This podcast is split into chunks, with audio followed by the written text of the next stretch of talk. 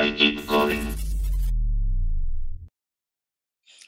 Buenas, buenos días, buenas tardes, buenas noches a todos, dependiendo de dónde estén.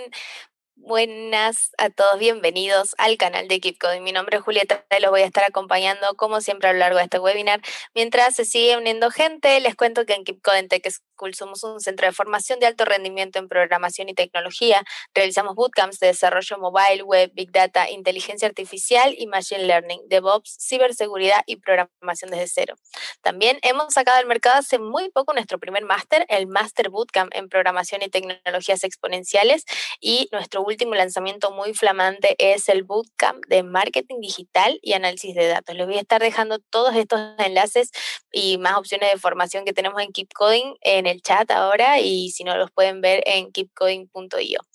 También, como les dije antes, estamos aquí para este webinar tan esperado, que lo pudimos hacer posible con muchas ganas que teníamos un montón de tiempo gracias a Malt, de cómo ser nómada digital siendo programador. Y para eso tenemos el placer de que nos acompañen hoy Francisco José Navarro García, nómada digital con más de 20 años de experiencia en desarrollo de software y freelance eh, en aplicaciones iOS. También está Dandan Chang Wang, nómada digital y desarrolladora iOS. Los dos tienen una empresa que se llama Atalaya Soft, y Luis Marrier, quien es responsable de la comunidad de Malt en España y nos estará contando un poquitito de Malt para empezar eh, esta velada, que vamos a decirle así de momento. Así que bienvenidos chicos, muchas gracias por estar, muchas gracias a toda la gente que se está conectando y nada, les doy el pase. Bienvenidos. Hola, buenas tardes. ¿Qué tal? Bueno, empiezo yo, ¿no, Julieta? Sí, sí.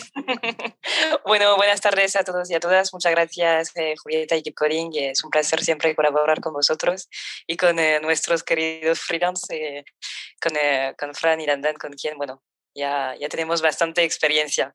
Y bueno, yo soy Luis, formo parte de Malt y para los que no nos conocen, para resumiros, Malt es una plataforma que conecta empresas profesionales freelance eh, a nivel bueno, local aquí en España. Estamos también en Francia y en Alemania y vais a encontrar bueno, proyectos eh, con todo tipo de, empresas, desde las más pequeñas a las más grandes del IBEX 35.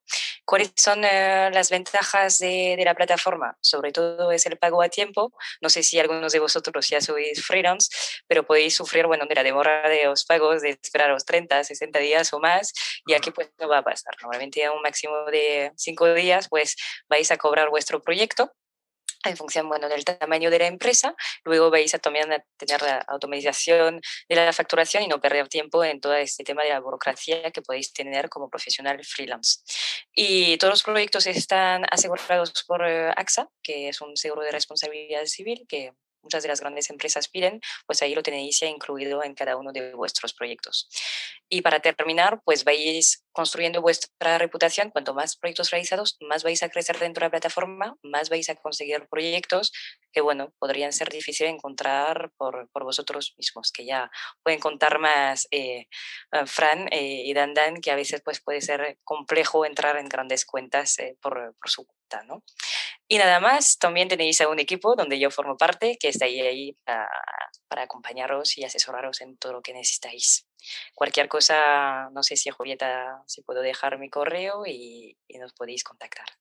sí, claro, por supuesto, Luis, déjalo por el chat y vamos ahí dejando todos los enlaces que quieran. Buenísimo, muchas gracias. Perfecto. Hola a todos y a todas y saludos de Chipre. Voy a ir compartiendo mientras PowerPoint, ¿vale? Y vamos. Perfecto por aquí, a ver, comparta.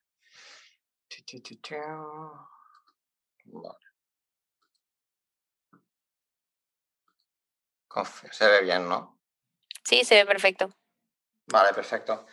Bueno, primero gracias a todos, ¿no? A todos los asistentes para, para este ratito con nosotros. También a Mal y a Coding por contactarnos y contarnos un poquito que os interesaba que habláramos sobre bueno, lo que estamos, lo que tenemos, lo que estamos haciendo como nómadas digitales. Y como yo digo, ¿no? El tema de nuestra chorrada, ¿no? Lo que estamos.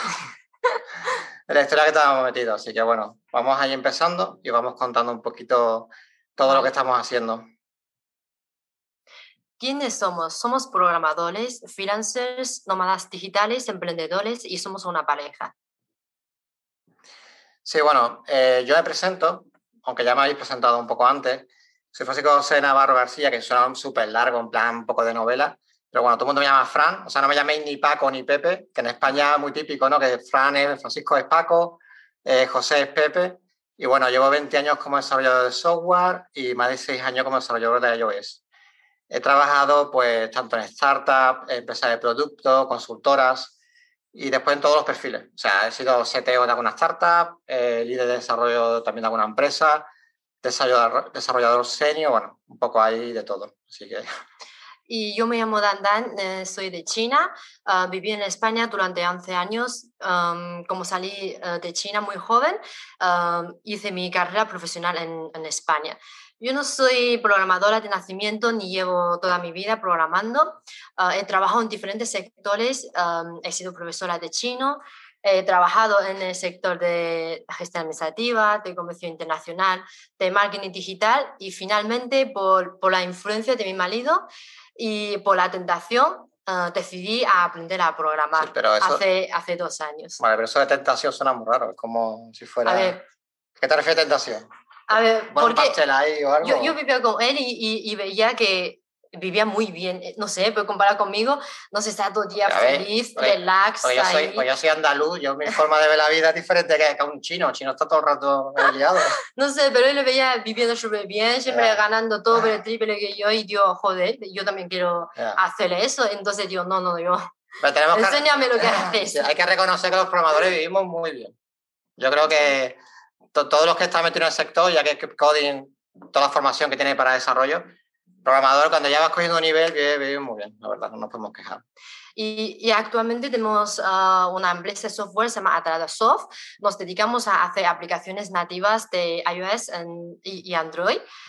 Y cuando hace dos años cuando yo empecé a programar y, y decíamos vamos a empezar uh, a crear nuestra empresa, a, a ser nómada digital y tal, y yo pensé que vamos a estar los dos viajando, por la mañana programamos unas horas y luego comemos fuera y luego por la tarde vamos a la playa, eh, piscina y tal. Mm, no sé, como muy, mm, todo muy feliz, todo muy fácil y tal. Y ahora que llevamos dos años mm, experimentando este, este estilo de vida y puedo decir que la realidad no tiene nada que ver, no, no, no es así para nada. Y así que vamos a contar las cosas buenas y malas de, este estilo de vida. Ah, Todo lo demás fantasía. bueno, a ver, nosotros realmente no somos solamente dos freelance con nuestra empresa, al final somos un equipo de desarrollo. Eh, está, por ejemplo, Chris, que él trabaja desde Polonia y trabaja con el tema de desarrollo de Android. Eh, entonces, bueno, él nos ayuda en todo lo que es la parte de Android. También está Miguel como desarrollador de Android. Lo que pasa es que él trabaja desde Madrid. Y después está Andoni, que es desarrollador de iOS, es otro compañero, y él trabaja desde Galicia. Entonces, bueno, nos vamos repartiendo un poco con, con los proyectos. Al final siempre tenemos transparencia con los clientes. Entonces, al cliente que trabaja con nosotros, pues le contamos, mira, va a estar tal perfil contigo en el proyecto. Si es una app en Android, una app completa de iOS o Android, o vamos a estar dos perfiles. A lo mejor yo cuando cojo vacaciones pido ayuda. Andoni, ayúdame. O... y vamos así repartiéndonos un poco. Así que no somos unos freelance al uso, somos un poquito diferentes, como una mini empresa de freelance. ¿Dónde vivimos? Ah, antes de empezar a viajar y todo eso, uh, vivíamos en Madrid y llevábamos mucho tiempo viviendo en Madrid y nos encanta, creo que es la ciudad que, que más nos gusta de toda España porque tiene de todo y, y hay mucho trabajo de lo nuestro y nuestros amigos, uh, conocidos uh, de toda la vida están en Madrid. Oh. Y actualmente vivimos en Chipre, mm, la ciudad se llama Pafos, es como un estilo como la Costa del Sol y Tarifa, algo así. Es una mezcla ahí. Sí, mm. y yo creo que si te gusta España, te gusta Chipre, porque tiene buen clima, tiene comida rica de Mediterránea, la, la, comida griega y las playas espectaculares. Y otra cosa muy importante es que tiene buena fiscalidad. Es, es una cosa interesante, lo contamos después. Cuando tienes una empresa y eres nómada digital, la fiscalidad ayuda mucho. Pero sí, aparte que la gente en Chipre es muy, parecida a la gente en España. España también. No le estreses, va más tranquilito, le gusta, pero bueno, ya, ya lo iremos contando más en detalle. ¿no? Después República Checa es la última base que vamos a poner. no es la última. bueno, es, la, es la próxima base, ¿vale? Que vamos a poner. Y esta sería en Praga. En Praga. Y bueno, la ventaja que nosotros le vemos es que tiene todo como Madrid. O sea, yo, por ejemplo, echo de menos la comida coreana, la comida vietnamita. Eh, peruana, eh, Peruana, venezolana, todo eso que hay en Madrid, hay Dios muchísimo por lados. Y O sea, aquí, Claro, aquí lo que hay mucha comida griega y bueno, con suerte hay tres restaurantes japoneses y, y poco más. mm, Entonces, bueno, ahí tenemos la ventaja esa, que es todo como Madrid, que encima está en el centro de Europa, que para nosotros es perfecto, está súper cerca de, de Alemania, que para nosotros es un punto clave de clientes, y bueno, y la ujú. fiscalidad también muy buena. Así Ujú. que luego la- lo vemos un poquito más en detalle. Vale. ¿no? ¿Cuál es nuestra especialidad? Vale, nosotros lo que hacemos realmente es desarrollo, bueno, lo que más nos gusta hacer es desarrollo de apps para startups. Sobre todo lo que hacemos son aplicaciones nativas y después lo que nos adaptamos un poquito es al cliente. O sea, hay cliente que dice, oye, yo quiero nada más que un desarrollador de iOS, o quiero que sea tú, o quiero que sea él, o, quiero realmente que me hagas un paquete completo. Quiero una app, necesito a alguien de Android, alguien de iOS y alguien de backend. Pues entonces, bueno, nosotros hacemos todo ese tipo de desarrollo, nos vamos un poco allí administrando. Así que, Ujú. mm. Ah, freelance, ah, vamos a contar un poco nuestros proyectos, cli- ah, clientes y nuestras experiencias, consejos y trucos. Sí. Esa foto, esto es Chipre. O sea, esto, Sí. la verdad que está guay trabajar con ese, con ese Clima y tal. clima. Sí, Sí. sí, sí. Vale, ¿cómo empezar con, en el mundo freelance como desarrollador mobile? A ver, yo lo que os recomiendo es que es súper importante que tengáis un portfolio, ¿vale? Si me dices, oye, que tengo poca experiencia, ¿cómo consigo el portfolio? La, la ventaja es que no somos cirujanos, o sea, un cirujano, ¿cómo consigue experiencia? Operando gente por la calle no, no pueden, ¿no? Entonces, ¿qué hacemos nosotros? Pues hacemos apps. Ujú. ¿Qué podemos hacer? O apps o webs, o sea, un perfil de desarrollador puede hacer un montón de productos, ¿no? Copia otras apps, copia Tinder, copia Wallapop, ve copiando algunas y bueno, y ahí- va sacando el portfolio. Ujú. Después, ¿dónde buscar proyectos?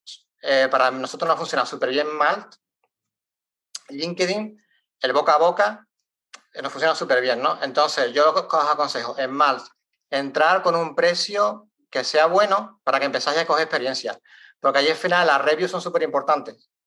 O sea, es súper importante que haya un cliente que está contento, otro. O sea, nosotros empezamos así. Yo empecé en plan, bueno, pongo un precio bajo para mi perfil, pues entró un cliente y después puse un poquito un precio más, más alto y así hasta que yo me sentí cómodo con el precio que teníamos. La ventaja es que, bueno, yo creo que tenemos 15 o 16 reviews de 5 estrellas. O sea, está Ujú. súper bien porque si haces bien el trabajo, los clientes te van votando y vas cogiendo reputación. Y actualmente nos llega mucho trabajo por Sí, ahí. y cuando, cuando empiezas a tener ah, ah, lo de, mm, ¿cómo se dice?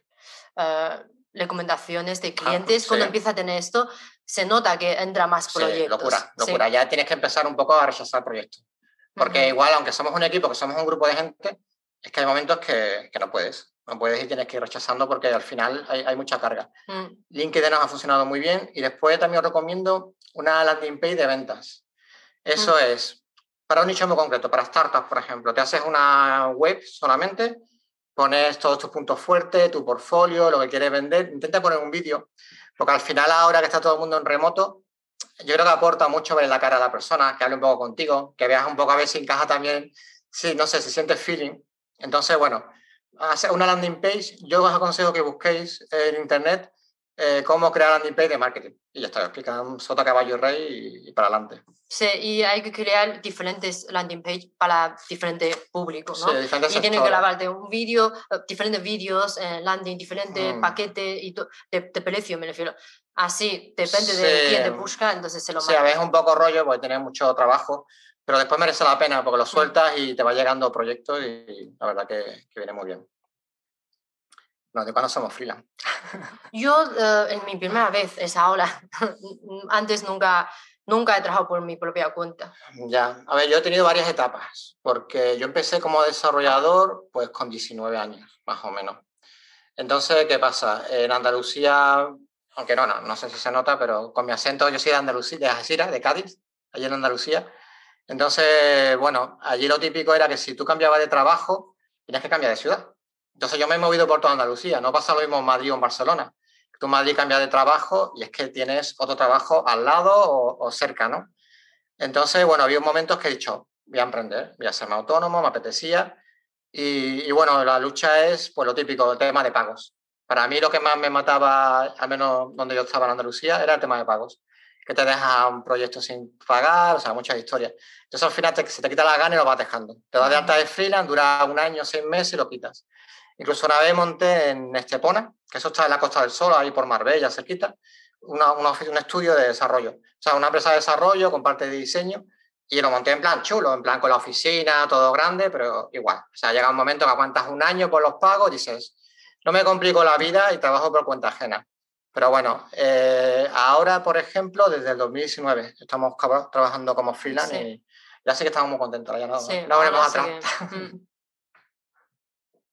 ¿Por qué empezamos a trabajar por nuestra cuenta? La verdad que no es una cosa que hemos eh, planeado antes, ha, sido...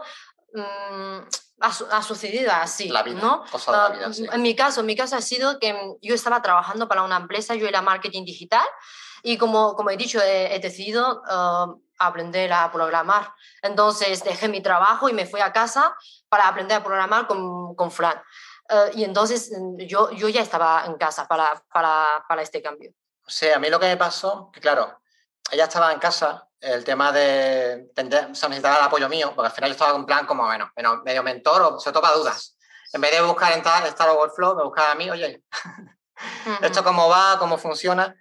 ¿Qué sucede? Que las empresas, al menos en esa época en Madrid, el teletrabajo eran dos días a la semana. Entonces a mí se me quedaba súper corto, porque dos días a la semana, ¿qué hago? Cuando llego a casa, le tengo que estar resolviendo dudas y todo el tema ya avanza más lento, se queda bloqueado. Claro, yo, yo, noté que, que, los dos días que, que, él puede estar trabajando en casa, yo puedo preguntar todo el rato y, y y continúo. Pero los días que no está, tampoco puedo estar todo, todo el rato llamando. Y hay cosas que es más rápido enseñar pantalla, mira esto tal, y se soluciona un momento. Y entonces me, me quedo bloqueada ahí muy lento y tal. Yo, claro, entonces dije, bueno, pues nosotros somos un equipo en todo y dije, mira, dejo el trabajo, me doy de alta autónomo y a buscar proyectos. Y bueno, así bien, así todo el día en casa. Entonces llega un momento que estábamos los dos en casa, eh, trabajando y yo ahí programando tal y, decimos, pero, pero si podemos estar aquí así todo el día en casa, ¿por qué tenemos que estar en Madrid? Si ya llevamos muchísimo tiempo en Madrid, yo llevo 11 años en Madrid y, podemos cambiar un poco, hacer lo mismo pero en otro sitio, ¿no? A menos después de trabajar podemos salir a un paseo y es otro sitio. Y tal. Sí, sí, entonces digo, es verdad, ¿por qué no, no nos hacemos nómada digital y tal? Y empezamos a buscar información, ver vídeos, todo eso. Y, y, nos damos cuenta también uh, cuando trabajamos para nosotros mismos, puedes um, elegir el proyecto que más te, te gusta. Ah y tiene esta libertad que viene el cliente, tú valoras, te gusta o no te gusta y aceptas o no. Y también um, puedes tener libertad geográfica. Da igual, tú mientras que tienes portátil internet, puedes irte a cualquier parte. Y, es más rápido de conseguir libertad financiera también, porque al final trabaja para los demás, tiene un salario como muy fijo. Y entonces yo creo es muy difícil conseguir libertad financiera, pero trabaja para ti mismo, tiene más posibilidad de, tener más ahorro y, no sé, ganar más. Y, luego con esto quizás creas tu propio producto o cosas así, de ganar ingreso pasivo y luego, no sé, es más fácil, quizás hay más formas de llegar, uh, tener libertad financiera. Yo Sí, totalmente. Además, nosotros cuando lo empezamos nos dijimos, ah, vamos a hacer nomás digitales, porque hemos visto en Instagram que está súper chula la foto.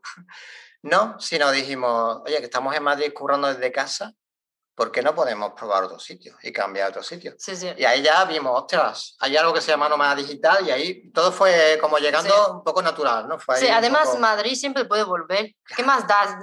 Si te cansas o lo que sea. Madrid siempre, siempre estará ahí, Madrid, mm. sí. Bueno, a ver, errores que no tienes que cometer. Yo creo que el tema de los errores muchas veces aprende a golpes. O sea, cada mercado diferente. O sea, las cosas que yo he tenido de choques con clientes de España no son los mismos que los que tengo con clientes de Alemania, de otros países. Entonces, te vas adaptando un poco y vas descubriendo eh, qué cosas te vas chocando, ¿no? Pero yo sobre todo creo que uno súper importante son el tema de pagos. El pago es lo que puede hacer que tu empresa se vaya al traste. Si, no, si te, cancelan pagos, no tienen un tema, o por ejemplo desaparece, lo típico, ¿no? Pagan la mitad por adelantado o una parte y después la otra mitad, pues el cliente, por lo que sea, desaparece, ya no hay pago y tenemos un problema. Entonces yo lo que recomiendo es Malt. Yo me, hemos estado nosotros muy bien porque cogimos Malt, de verdad, ¿eh? El tema es de que el cliente cuando te confirma el proyecto paga por adelantado, mal te lo guarda, para mí eso fue como, me cambió la vida. porque el dinero después te lo liberan. Cuando termina el proyecto, el cliente te valida y dice, oye, pues me ha gustado, te pone la X estrella y tal, y entonces mal, mal libera el, pago. Entonces, súper bien. Eso, eso es lo que recomiendo. Tener mucho cuidado con los pagos. Expectativa también es importante, ¿vale? Todo por escrito, todo por escrito. Este proyecto, si son tres pantallas, entra estas tres cosas. Y que las expectativas estén claras y los tiempos que dais también estén claros. Para que después no os hagan nada raro, que os metan cosas fuera de presupuesto, que si os meten no pasa nada, pero se cambian los plazos y se cambia el presupuesto. ¿Vale? Entonces esa parte es súper importante, que lo vayáis controlando todo por escrito. Se queda mucha pereza, porque a veces una app que dice, hostia, es que esta app, además que escribir presupuesto más las pantallas, es como un día o dos días. Pero bueno, no nos queda otra que hacerlo al final así, que hacer el presupuesto bien hecho y así, lo, y así te, te, ahorras problemas, sobre todo, ¿vale? El tema de rebajas, yo tampoco lo recomiendo nunca. Todos los clientes que me han venido con problemas de dinero, de en plan, ay, es que es muy caro, a ver si me puedes bajar, oye, a ver si me lo rebaja, siempre me han dado problemas, siempre nos han dado problemas. Y no merece la pena al final. No merece la pena, porque al final tú pones un precio justo, un precio que está dentro del mercado, porque al final tú tienes un perfil profesional y dices, mira, este es mi precio, que no es un precio que sea exagerado, sino es un buen precio. Si lo puedes, si, te, encaja, trabajamos, ¿no? Pero no, no me cambies, porque al final cuando te lo cambian ya empiezan los problemas y al final siempre, siempre hemos tenido un montón de historias. Sí, y cuando nos dice, nos haces un descuento y dice, ok, entonces, ¿qué quieres que te quitemos? Esta pantalla. Cuando nos piden un descuento, lo que hacemos realmente, ¿qué, qué pantalla quitamos? Mm. Lo que hacemos más ahora es flexibilidad de pago, pues dividirlo en diferentes fases. A lo mejor un proyecto, no sé, son 30.000 euros, pues en vez de hacerlo todo de golpe, oye, mira, vamos a dividirlo en X fases, el cliente también se siente la confianza de que, oye, que veo que están terminando cosas, voy liberando los pagos y mm. yo creo que esa parte es importante. Pero no, no, no hay rebaja. Pones un precio justo que es bueno para el cliente, bueno para vosotros y ya está. Y, el cliente ese que paga justo, os va a valorar bien como profesionales, no va a meter nada raro porque sabe que vuestro tiempo es dinero. Mm. Entonces yo es lo que recomiendo, la verdad. Vale, ¿cómo hemos conseguido nuestros proyectos? Pues bueno, el primer año fue por el boca a boca. Nuestro primer año de, freelance fue realmente por contactos. Mm. Un amigo de aquí, otro de allí, que ha trabajado conmigo de una cosa. Oye, mira, ¿qué más hace falta? Como saben que ya haces apps, pues te piden cosas de ese mm. tipo, ¿no? Después el segundo año fue sobre todo con Malt y con LinkedIn, sobre todo Malt. El segundo año Malt fue ah, ahí. Sí. Eh, estoy muy contento con Malt, ¿eh? Gracias a Malt. Mm. Y este año, por ejemplo, sobre todo está haciendo el boca a boca.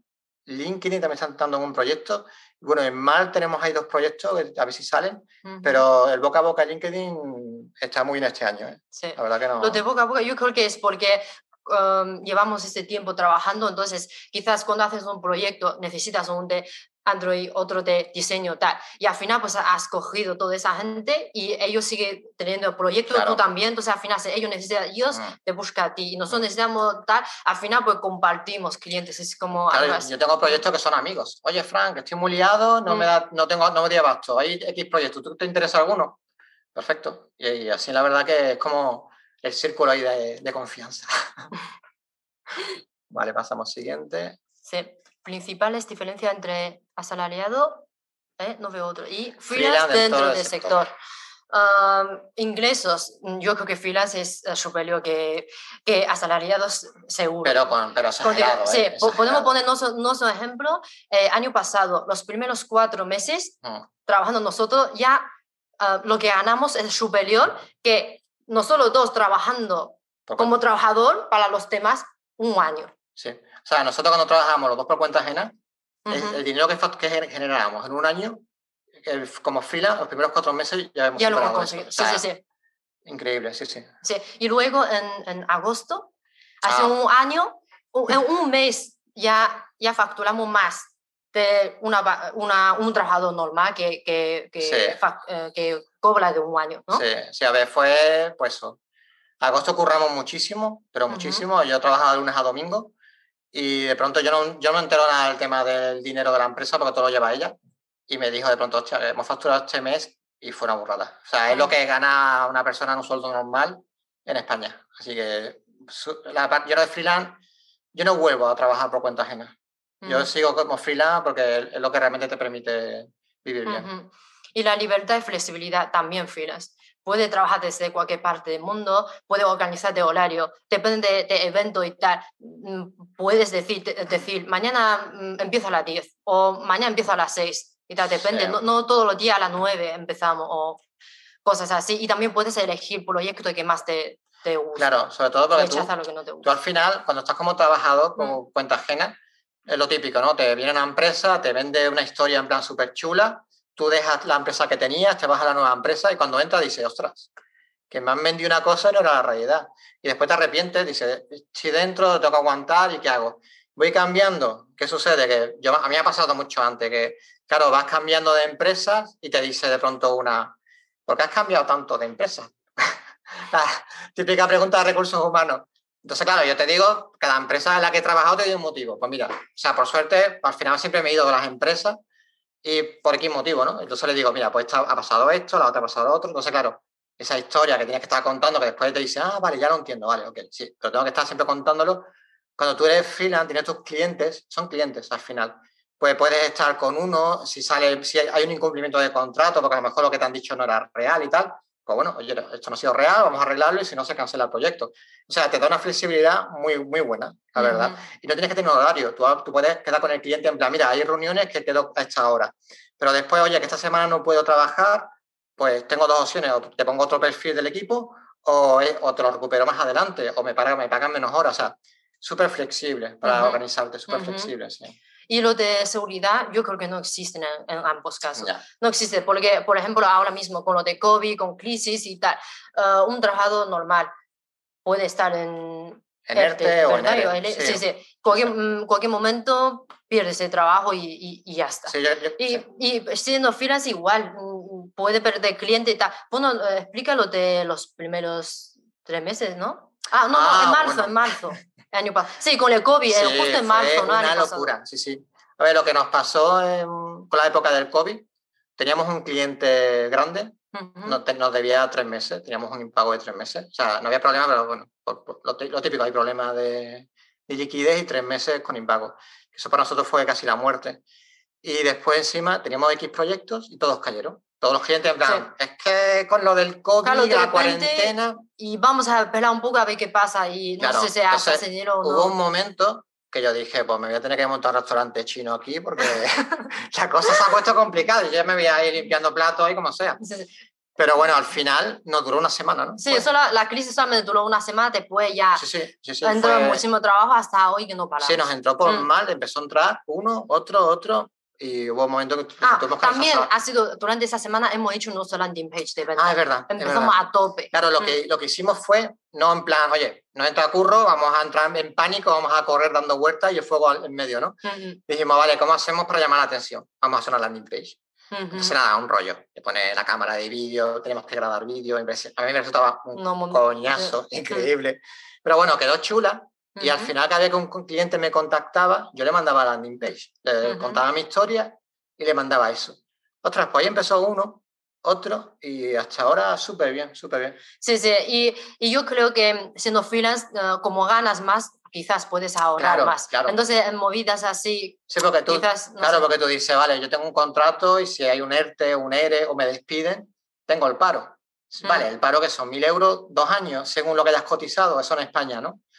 Es que a lo mejor, con, con lo que facturas, a ver, un, a ver, por ejemplo, eh, un desarrollador de mi perfil de iOS en Madrid, a lo mejor puede estar entre 2.000 y pico euros, 2.500, 3.000 euros, dep- depende muchísimo, ¿no? Tu perfil, cómo te vendas, en qué ¿cómo empresa- negocias también? cómo negocias, en qué Mm. empresa trabajas, ¿no? Pero bueno, vamos a plantearnos una escala de como de 2.000 a 3.000 euros. Como freelance, en este perfil vas a ganar más de 5.000 euros como freelance. Si trabajas para empresas de, de- de Alemania y de otros países, son 8.000 euros lo que vas a ganar. Y si trabajas para Estados Unidos, son 10.000 dólares, 12.000, do- depende, por ahí. Depende de muchas cosas, ¿no? Pero Sí, ganas ya dos veces más. sí, dos sí, veces más. Ya con eso tú dices, hostia, pues me da igual que un menos trabaje, porque tengo un ahorro. Y si encima hace lo que vamos a contar más adelante para eh, optimizar vuestra, vuestro ahorro, es que no tiene nada que ver, ¿eh? Nada que ver. Y luego tranquilidad, eso uh, freelance no, no tiene tanto tranquilidad. Al final es mucho gestión. uh, no sé, mucho lío. Al final, em, no es que vas a trabajar ocho horas, coges tus vacaciones, te vas a casa y ya está. Al final, tu propio negocio, tus clientes, tienen que ver, a ver, eh, este proyecto cuando acaba y tengo, siguientes y cuándo voy a tener ingresos este mes y mes que viene. Tal. Son muchas muchas gestiones, mm, eh, no sé, al final yo no veo tan, tan tranquilo como trabaja para los temas, ¿sabes? Sí, a ver, mm. también, también un poco como te lo plantees, ¿no? Porque yo creo que la tranquilidad eh, como asalariado también puede ser falsa, porque tú dices, no, yo he hecho ocho horas, a menos en nuestro, nuestro trabajo, que desarrolladores, que al final para estar bien y vivir bien tienes que estar siempre en lo último, con todas las tecnologías últimas, tener un perfil muy alto, siempre estás formándote. Entonces tú dices, bueno, yo trabajo ocho horas y cuando llego a casa me olvido. Vale, en ese momento, sí, vives cómodo hasta que de pronto esa empresa cierra, la empresa se recicla porque necesita otros perfiles y tú estás fuera de mercado. Porque a lo mejor vas a buscar trabajo y te piden tecnología y tú no las conoces. Entonces, ¿qué pasa? Mm, pues esa tranquilidad yo tampoco la veo tan clara, ¿vale? Aunque cada uno decide, dice, yo quiero ser funcionario y lo a lo más tranquilo del mundo.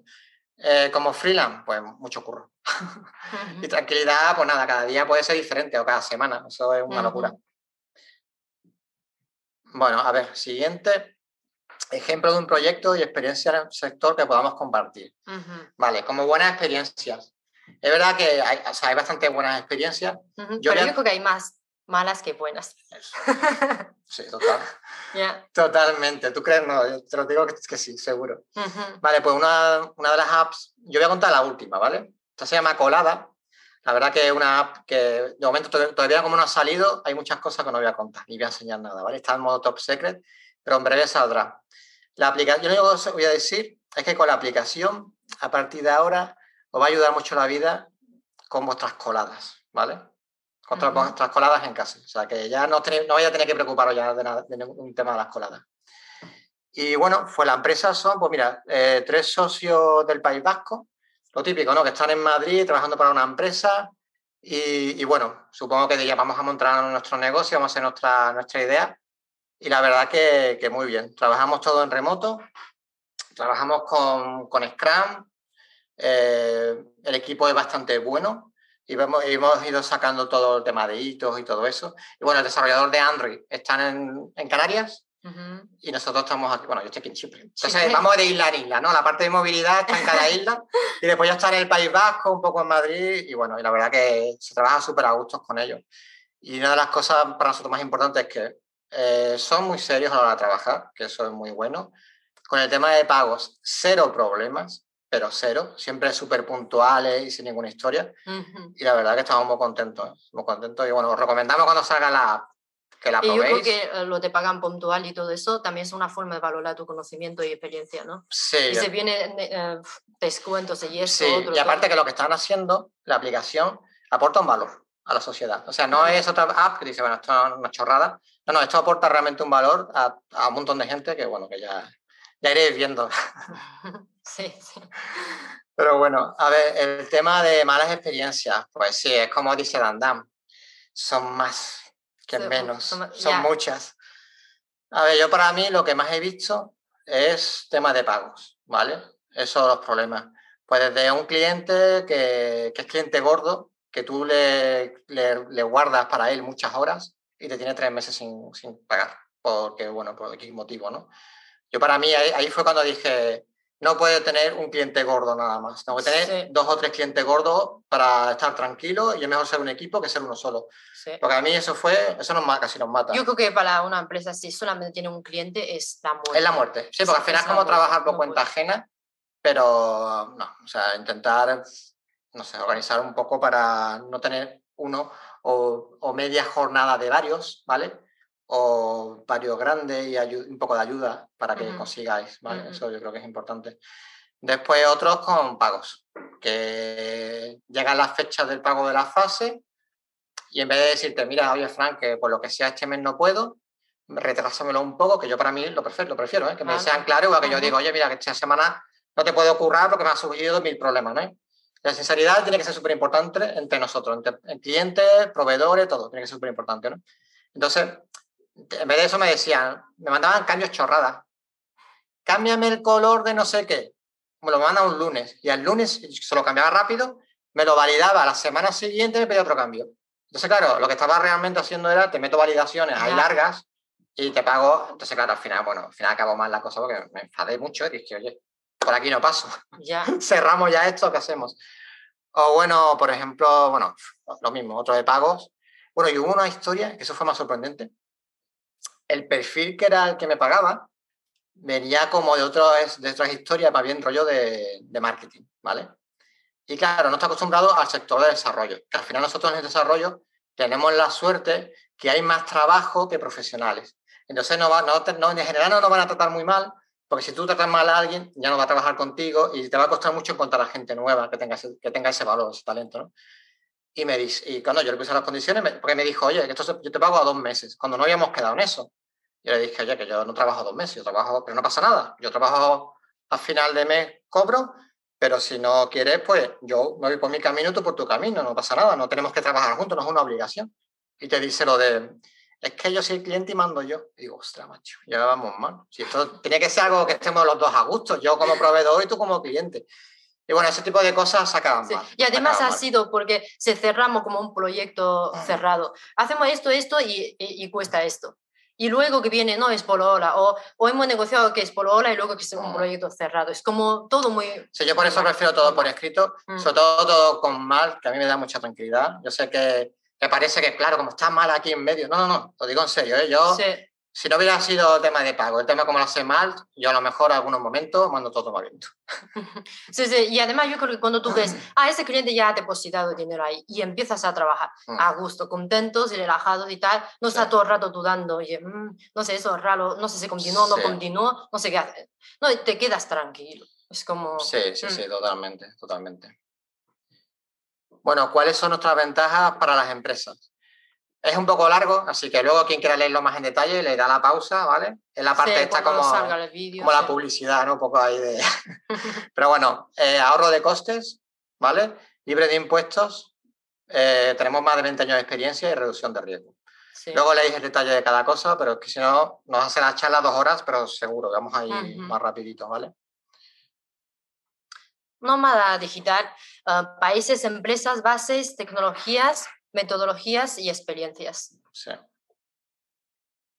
¿Qué es un nómada Vale, ¿qué es un nómada digital? Esto parece que es como sacado de la Wikipedia, ¿no? Pero bueno, el texto oficial, oficioso, es, es una persona que utiliza Internet para desempeñar su ocupación y o para vender sus conocimientos a otras personas o empresas. En otras palabras, trabaja de forma remota, eh, cuestión que le permite poder llevar una vida nómada es decir, poder vivir viajando. Mm, yo creo que cada vez que, hablamos de nómada digital, la imagen que sale en la cabeza es dos personas con la mochila, luego haciendo selfie aquí, ahí, mm, todo súper bien. Y nosotros, yo creo que lo de nómada digital, hay tantísimas formas, cada uno decide su forma, ¿no? Y nosotros, esta forma de ir nosotros dos con la mochila a todos lados, me parece súper incómodo. Sí, a ver, y además nosotros con una mochila cabe el ordenador, la pantalla. Y una braga. Y ya está. ya está. Imagina que vamos a República Checa y, es posible conseguir un cliente. Claro. Tenemos que ir a la reunión. O, vamos a la comunidad de, de nómada digital. O vamos al eh, intercambio de idioma tal. Cualquier situación vamos con la misma camiseta. Sí, es súper incómodo. Claro, con el COVID sé que es un poco rollo, pero nosotros en Praga la historia es movernos mucho a Berlín, que hay mejores clientes.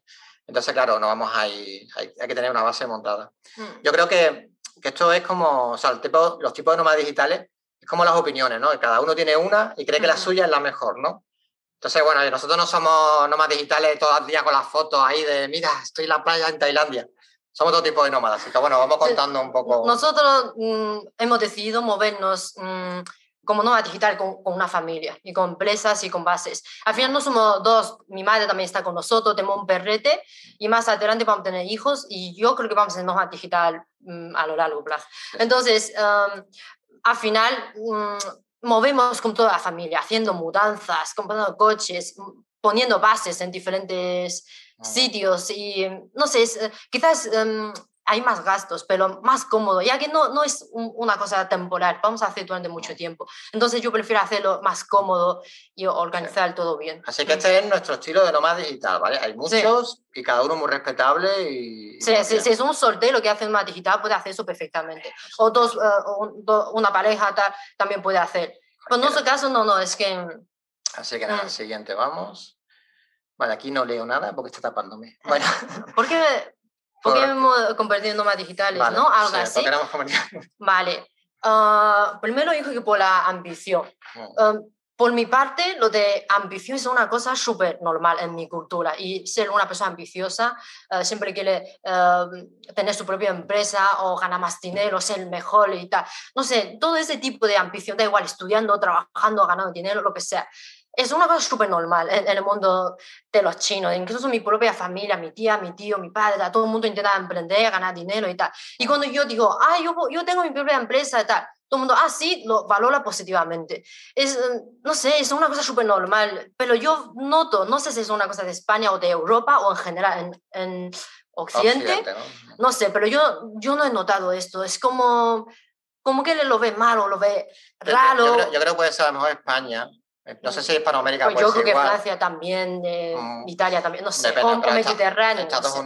puede ser Mediterráneo. Estados Unidos no creo yo que vean emprendimiento mal. allí, son, el de Facebook está súper valorado. Sí, sí, sí, Por ejemplo, yo si, si, quiero emprender, escucho ruidos como, pero ¿para qué? Pero todos son problemas, mejor trabajar para los demás. O ¿para qué quieres ganar tanto dinero si tiene donde da felicidad? Esto se lo cuentas. Pero bueno, el tema de, de, ambición, pues yo soy muy parecido a Andán. O sea, siempre soy una persona muy ambiciosa, he querido montar muchas historias. Además, yo cuando empecé a ganar dinerillo era con 14 años, 15 años, que me podía, ya como ha prescrito me da igual, ¿vale? Pero me ponía a crear CDs piratas. Cogía, alquilaba en videoclub juegos, videojuegos eh, metía un, o sea, le quitaba los vídeos y las cosas para que pesaran menos, le, metía un parche para que se pudiera jugar de forma pirata, creaba un de multimedia y un amigo que tenía una, grabadora, pues me, montaba un montón de sets. Entonces yo creaba listas de juegos y los vendía en el instituto. Y era como me ganaba yo un dinerillo. O sea, que siempre he sido muy emprendedor y siempre he tenido ganas de eso. Sí, yo, yo la verdad que... sí, sí, sí. Yo, yo la verdad que le veo como... Somos muy parecidos en esto, lo de ambición. Eh, es como si hoy decimos, oye, ¿qué, qué, te, ¿qué, te, parece mañana? Vamos a tal. Y le, y le, explico mis motivos, o él hace lo mismo conmigo, seguro que estamos de acuerdo. no, tenemos discusión ninguno con esto, porque somos tan parecidos en esto. Mm. Y, y, luego también tenemos posibilidad de hacerlo. Si, si estamos en casa, ¿por qué no, no, podemos, no podemos trabajar desde cualquier parte del mundo? A ver, yo una de las cosas que dije, vamos a, a, vivir viajando, fue cuando dije, ostras, es que mi vida es siempre currar. Llevo trabajando desde los 18 años, yo empecé como soldado profesional en Ceuta y lo dejé, después empecé a trabajar como programador y todo el tema. Pero al final yo tiro para atrás, sí, he vivido muy bien, he disfrutado, pero mi vida en general es currar como un burro y después ya tienes tus vacaciones, tus tu fines de semana, pero yo quería más. Digo, yo no quiero llegar a viejo y decir, hostia, ¿qué, qué he hecho con mi vida?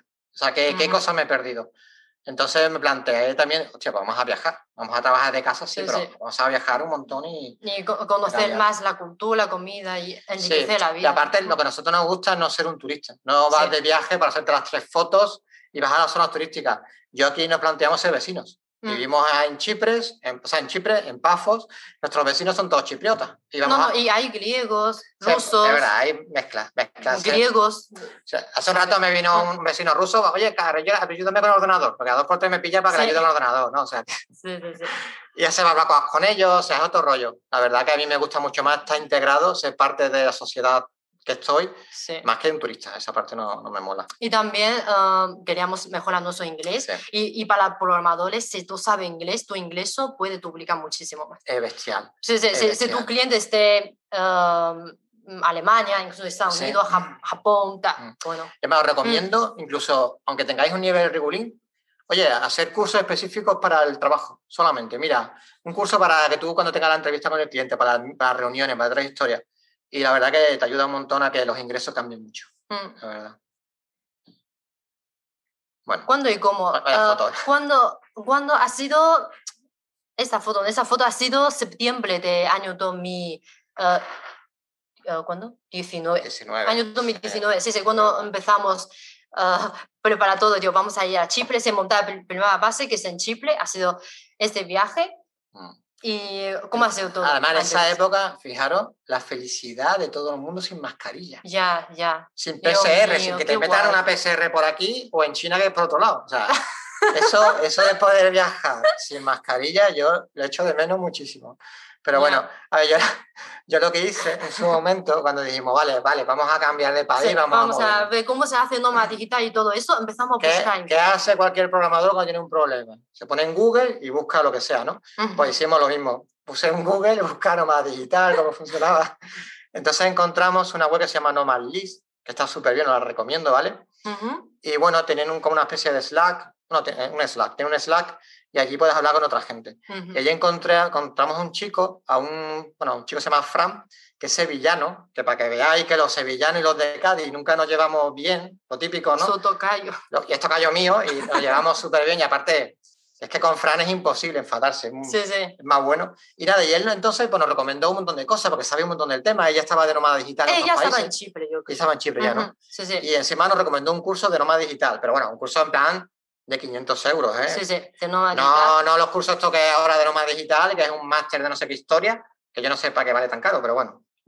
Y, hicimos este curso de sí, sí, y ahí aprendimos el tema de banderas, que luego lo explicamos luego un poquito más, Sí, aprendemos un montón de cosas y Sí, sí, muy interesante. Y empezamos a organizar todo y buscar los países. Mm, mm, pues sí. Bueno, temas... Y, sí. Vale, entonces temas legales. Ah, aquí tengo que decir una cosa. Mm, cualquier cambio que quieres hacer, cualquier sitio que, que, quieres ir, primero es, buscar buenos abogados, contables, asesores de cada país. Incluso si sales de España, España primero. Hay que preguntar a, a todo mundo para hacerlo muy, muy bien, que no hay ningún problema en ningún sitio. Mm, mm, eso es mejor. No hagáis trucos. De verdad, no, no, os complicáis la mm. vida, no merece la pena.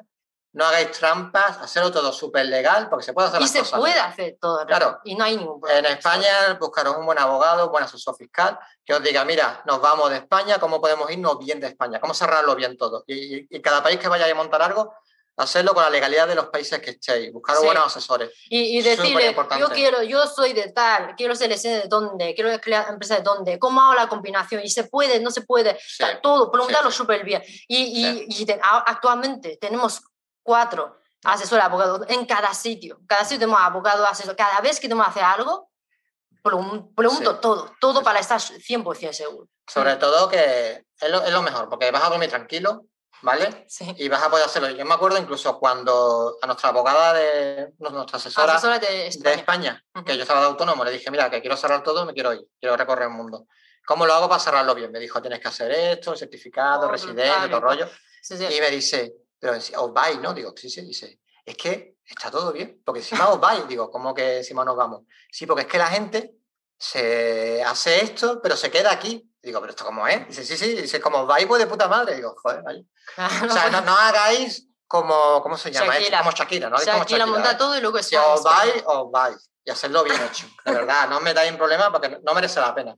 Bueno, que me enrollo. Contamos, vale. Teoría de las banderas, ¿vale? Uh Voy a leer la... No sé, no sé quién inventó esa teoría, pero bueno, más o menos significa, vea donde te trate mejor, ¿vale? Cada bandera tienes que elegirla porque te trate mejor para, para alguna cosa tuya, ¿no? Plantea banderas por todo el mundo para diversificar tu patrimonio y ganar en opciones. Súper importante. Si por lo que sea hay una megacrisis en un país en concreto, tú estás en diferentes países con diferentes banderas, tú, tú y tu familia no caéis, os podéis organizar, ¿vale? Sí, y um, como cada uno puede organizar uh, las banderas y tal, y según su necesidad, nosotros tenemos que contar que antes de lo de las banderas, estábamos buscando un país perfecto, estábamos intentando buscar qué país vamos, qué, qué, qué país que, que, cumple con todos nuestros requisitos está, y resulta que no hay ningún país, estamos tan agobiados, no hay ningún país, entonces ¿dónde vamos y tal? Y después de hacer ese curso tal, y vemos la bandera y, y decidimos, vale, entonces vamos a poner cinco banderas, en nuestro caso. Entonces así podemos hacer nuestro plan. Entonces, eh, Pantera 1 es tener un pasaporte potente, eso es súper importante. Y tener pasaporte potente significa que puedes ir a muchos países sin visado o ir a muchos países haciendo visado a la llegada. Y tengo que decir que España no solamente tiene buen jamón, buen vino, buen clima, buena gente, bla, bla, bla, un montón de cosas, ¿vale? Pero hay una cosa yo creo que no os dais cuenta y no lo valoráis. Tenéis un pasaporte de puta madre, un pasaporte que está en ranking 2 en el año 2021. Sí. es que para, para ser nómada digital, vamos, con este pasaporte yo creo que no tiene problema ninguno. No, es verdad que no nos damos cuenta, pero el pasaporte de España... yo hablo con español y nadie se da cuenta. Y se cree que, ah, vale, Muy bien. Es que tenéis un tesoro, ¿no sabéis? Me muevo con mi DNI, sí, sí, pero... Ya, es, sí. es que, y, y luego Pantera 2 es la sede de empresa. ¿Dónde creas esa empresa? Nosotros hemos elegido Estonia, contamos después el detalle, Ujú. porque es muy fácil de crear eh, la empresa, muy, eh, muy fácil de gestionar todo. Entonces, mm, te facilita mucho la vida como nómada digital. Y la Pantera 3 es país de residencia, donde vives, donde pagas impuestos, donde eh, tienes tu eh, sanidad pública, todo eso. Exacto. Y hemos elegido Chipre y ahora vamos a cambiar Chipre por República Checa. Eh, ambos mm, también tienen facilidad de emprender y también explicamos después. Sí. Y Pantera 4 es bancos. Hay que tener diferentes bancos en diferentes países, incluso tener diferentes monedas, tanto banco digital como banco tradicional. Sí. Y Pantera 5, eh, países que te gustan. Es decir, eh, cualquier sitio que te gustaría Sí. ir a Sí, visitar. esta bandera es más pequeñita porque al final tú dices, bueno, yo vivo seis meses al año en Praga, en República Checa, pero quiero vivir pues dos meses en Italia, o te vas a Italia. Esa sería una bandera 5, donde estás viviendo por gusto. Quiero vivir ahora, yo qué sé, en Croacia, pues te vas a Croacia y puedes hacer esos cambios. Y la verdad que, que es lo que te aporta el rollo de nómada digital, ¿no? No tienes que ser todo el rato viajando como una peonza, sino tienes una base y te vas moviendo. Mm. Bueno, Y y hemos puesto en nuestro caso el mundo y Japón porque Fran es un, está obsesionado con No, Japón. Luego tenemos que explicar este tema también en otro, tampoco tan obsesionado. tema. Vale. Y Vale. nuestra empresa Estonia. Ah, nosotros somos residentes digitales de, de Estonia. No sé si sabéis que hay un programa que se llama e-residency de, de- de Estonia. Lo que hace es cualquier persona con, con cualquier pasaporte puede tener ah, su tarjeta de residente digital. Entonces, si quiere enseñar la tarjeta Sí, y... mira, voy a enseñar, lo voy a citar por los numeritos, ¿vale? Va- Vale, Pero está súper bien porque es esta tarjeta. ¿vale? Con esto podéis hacer de todo. Tenéis esto que está aquí. ¿vale? Se mete aquí, lo enchufas y esto hace cualquier... Es como tu. DNI. Y está súper bien porque yo estoy acostumbrado a España y allí con el tema de la firma digital, la firma electrónica y todo el rollo, en Mac, pues nosotros no tenemos Windows, todo lo que tenemos son Macintosh. En Mac es un dolor de cabeza. Que quiero sacar cualquier cosa, vida laboral, lo que sea, un dolor de cabeza. va, Funciona a veces bien, a veces mal, instalarlo es un problema. Esto funciona en todos los lados súper bien. Tiene incluso la aplicación en, en el App Store. O sea, Mm. súper bueno, súper bueno. Y entonces con esto um, puedes uh, gestionar tu empresa desde cualquier parte del mundo y nunca tienes que ir a Estonia por, por un papel o hacer cualquier cosa, nunca, nunca. Y Sí. uh, tienes los gastos muy, muy bajos, tanto crear la empresa como mantenimiento, como asesor y todo eso es muy bajo. Y la mayoría de gastos cuenta como gasto de empresa, que eso es muy difícil encontrar en otro país. Nosotros que tenemos una empresa de software, hasta videojuegos, hasta televisión cuenta como gasto de empresa y los viajes, hoteles, mascarilla, a PCR, PCR, todo, todo. todo, Ah, sí, alquiler, Sí, electricidad, móvil, todo, es- todo. Es, una gozada Sí, sí, sí. porque casi todo es un gasto de empresa. Menos la ropa, comida, que eso ya no hay forma de contarlo, pero otro casi todo. Y los asesores estonios son muy serios y muy eficaces. Yo yo eh, llevo todo ese tiempo trabajando con ellos, sé que he notado, son muy rápidos, son muy serios y nunca me ha dado la sensación de que me quiere Engañar, engañar, o claro. cobrar más, tal. Sí, me yo- encanta, yo no lo- tengo ninguna queja. Yo lo que os recomiendo aquí es que busquéis asesores de Estonia. O sea, Sí, sí, es porque importante. en todos los sitios, para los que somos españoles sobre todo, en plan, oh, Buscamos en vez de inglés, toma, tengo una Sí. capa que es que son españoles. que te- españoles en, en Estonia. Claro, que te, que te buscan la forma, o sea, al final son gente por medio que vas a pagar más porque estás por medio de otros que, están, que son los que están haciendo realmente el trabajo y encima no lo van a hacer igual de rápido y eficaces que un asesor local. Yo diría, hacerlo en inglés o buscar un asesor local, va a ser fácil. Sí, sí. O va, o sea, eh, a Estonia es súper fácil emprender, es súper fácil. Para mí es un paraíso de administración. Sí, súper cómodo, todo Su- desde desde sí, el sí. portátil. Yo creo que, además, yo creo que lo del programa de e- e-residency, yo creo que ha sacado para nómadas digitales. Sí, sí, Mm. sí, totalmente. Súper súper bien hecho. E incluso ahora están sacando, si no recuerdo mal, un- una, una especie de visado de nómada digital, ¿vale? Eso a lo mejor les puede interesar a los de Hispanoamérica. Tenéis que verlo, cómo funciona, pero hay como visados especiales y cosas que, Ujú. o sea, funcionan súper bien, la verdad. Y base en Chipre. Nosotros somos residentes fiscales de, de Chipre. Ah, ¿Por qué hemos elegido ah, primer destino Chipre? Es por esto. Ah, tiene una cosa muy, muy buena para, para nóma- nómadas digitales, que es si montas una empresa en Chipre, mm, solamente con estar aquí dos meses cada año, puedes mantener tu fiscalidad, puedes viajar a cualquier parte del mundo y eh, no superar seis meses en ningún otro país. Entonces, esto lo de dos meses, hay, yo, yo creo que casi en ningún país, porque casi todos los países tienen que estar en seis creo meses. Que en Arabia Saudí hay algo que es un día al año, me parece. No, lo sé, pero esto de dos meses, nosotros hemos venido a Chipre por esto, porque se tiene que estar seis meses en un país y luego te quedas seis meses en otro sitio. Pasa no que sé. nos cogió el COVID, nosotros la idea era, nos venimos aquí dos meses al año y después estamos Japón, China, Asia. Y al final hemos quedado aquí más, más de seis meses. O sea, aquí Entonces, al final hemos estado más de seis meses. Sí, más de seis- no hemos disfrutado nada de esta ventaja, pero bueno, al final, pero hemos venido aquí por esto, lo de los dos meses. Sí. Y luego, ah, yo creo que mm, Chipre se parece mucho a España, ¿no? Lo de Sí, mira, calidad de vida. para mí, cuando yo llegué a Pafos, porque la, había, está Larnaca, Pafos, Nicosia, Nicosia es el centro, Nicosia yo no lo recomiendo, ¿vale? Es creo que la parte más feilla, pero bueno, eh, Pafos cuando yo llegué yo dije, hostia, esto para mí es que me recuerda un montón a la Costa del Sol con una mezcla como Tarifa, es como si fuera un Benalmádena, una cosa así. La verdad que la- el clima es muy bueno, hay muchos sitios de turismo para salir de fiesta, la fiesta aquí. A la gente, Sí, dice la, la gente, gente como Ah, España. yo me acuerdo a mi- mis amigos de España. No, pero es que la fiesta que hay en España. Bueno, vente aquí, vente aquí. Fiestaca, y encima llena de rusas y rusos, que yo no sé, pero fiestaca, ¿eh? y vienen de turismo aquí, a eso. Ya, ya. Eh, No sé, yo- a mí me parece, no sé, si te gusta España, te gusta Chipre. Y esa es mi conclusión. Sí, Y es muy seguro, la gente deja casas, coches, todo abierto. totalmente. Y eso es una movida. Porque yo al principio veía las casas que no tienen patio, o sea, sí tienen patio, que no tienen como una verja. Y digo, hostia, aquí yo entro. O ve la casa abierta, tú ves Mm. la- todo abierto, o sea, lo- sin muros, yo, yo me flipaba al principio. Incluso a nosotros nos pasó que alquilamos un coche y tengo ahí el coche aparcado, al día siguiente voy, me meto en el coche y anda, no, ese no es el coche. Digo, sí, sí es, si yo he entrado, la puerta he abierto la puerta. Y no era el coche, porque todo el mundo No, deja las claro, puertas abiertas. abierto. Sí, sí. Y ves coches de alta gama que el tío va o la persona va a coger no sé qué y el coche lo deja abierto con las llaves puestas y no pasa nada. Aquí lo más grave que yo he visto, bueno, la noticia típica es un turista se, lo pillan en el aeropuerto porque se va sin pagar el hotel. Ya, ya. Más o menos, o sea, increíble. Y, y en Chipre yo creo que eh, la casa es, es barata, tanto Sí. alquiler como comprar la casa Guau, es barata. Pero increíble. luego otras cosas sí que es, sí que es más caro. Sí. Crear la empresa, mantener la Sí. empresa, comprar comida, mm, internet, todo es más es caro. como una isla. Al final, lo que sea, traer cosas de fuera va a ser más caro. El internet, mm, regulín, pero es más caro.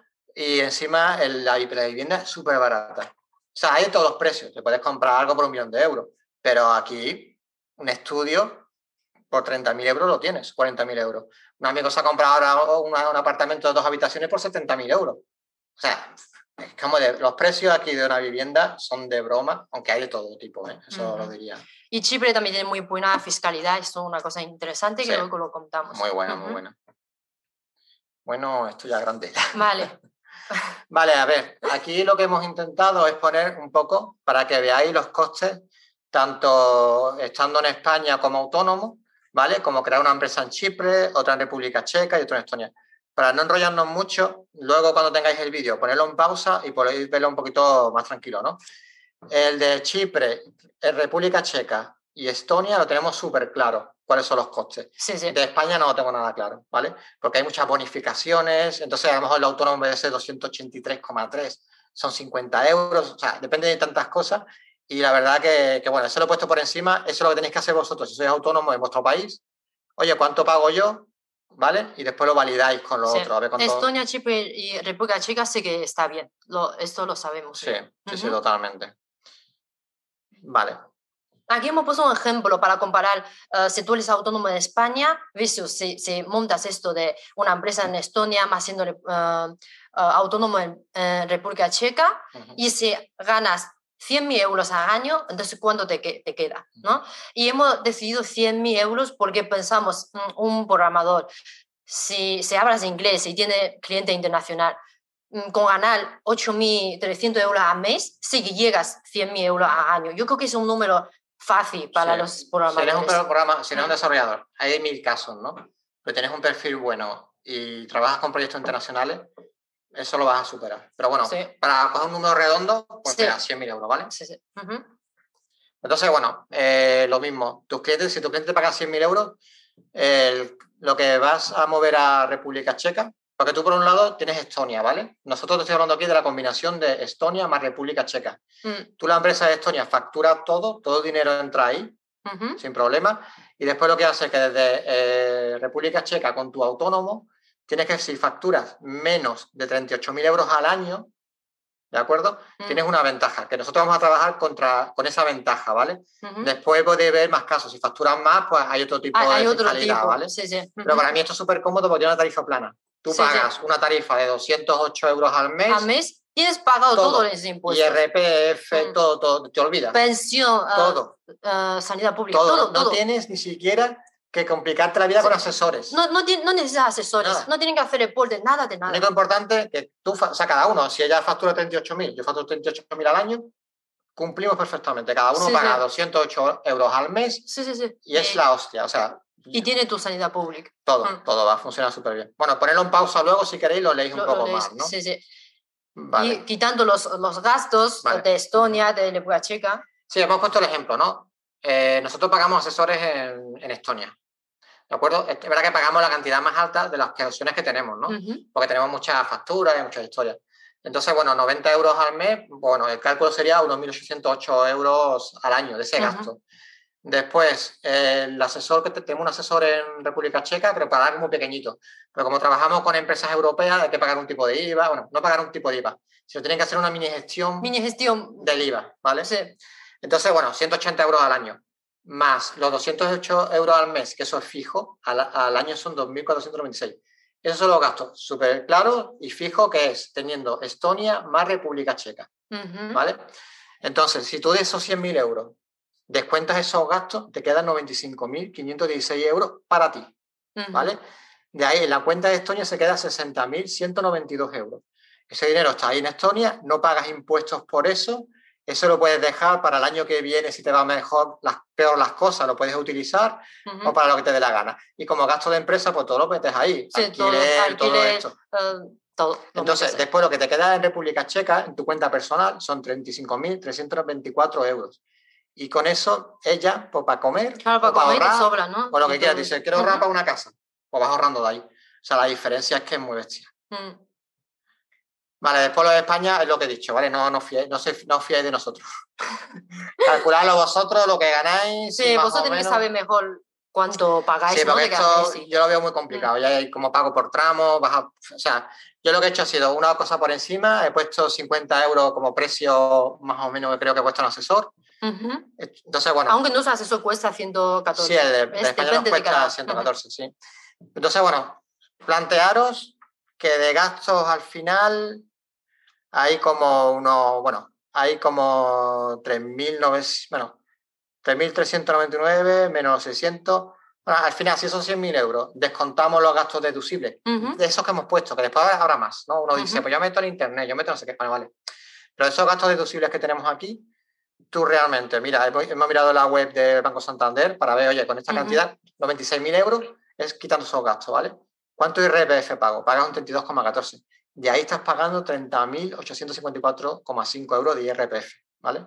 Entonces, al final lo que te queda a ti, de 100.000 euros, lo que te queda, 65.145,9. Eso siendo autónomo en España, ¿vale? Pero lo digo, no hay muchos casos, pero más Lo calculáis vosotros con vuestros números. mejor. De mejor. España, vosotros sabéis Mejor. Entonces, para mí la diferencia que veo es, yo en España se me queda 65.000 euros en el bolsillo y Estonia más República Checa de 100.000 se me queda 99.516 euros en el bolsillo. Son 34.370 euros la diferencia que hay. Pero esa diferencia es eh, cuando tú ganas 100.000 euros. Si ganas más, mucho la más, diferencia es más. mucho más la Sí, sí. diferencia, claro. Entonces, realmente tú dices, hostia, pues cuatro años ahorrando, ganando una cantidad de 100.000 euros, en, en Chipre las compras una buena casa. Y no hay hipoteca ni nada, te la quitas de en medio. Ujú. Pero bueno, es lo que, lo que decimos, los números de España, miradlo vosotros. Lo que tenemos súper claro son es lo, que, no- lo que nosotros hacemos. Sí, Estonia, República Estonia, Checa y Chipre, Mm. eso está súper, súper claro para nosotros. República Checa y Japón.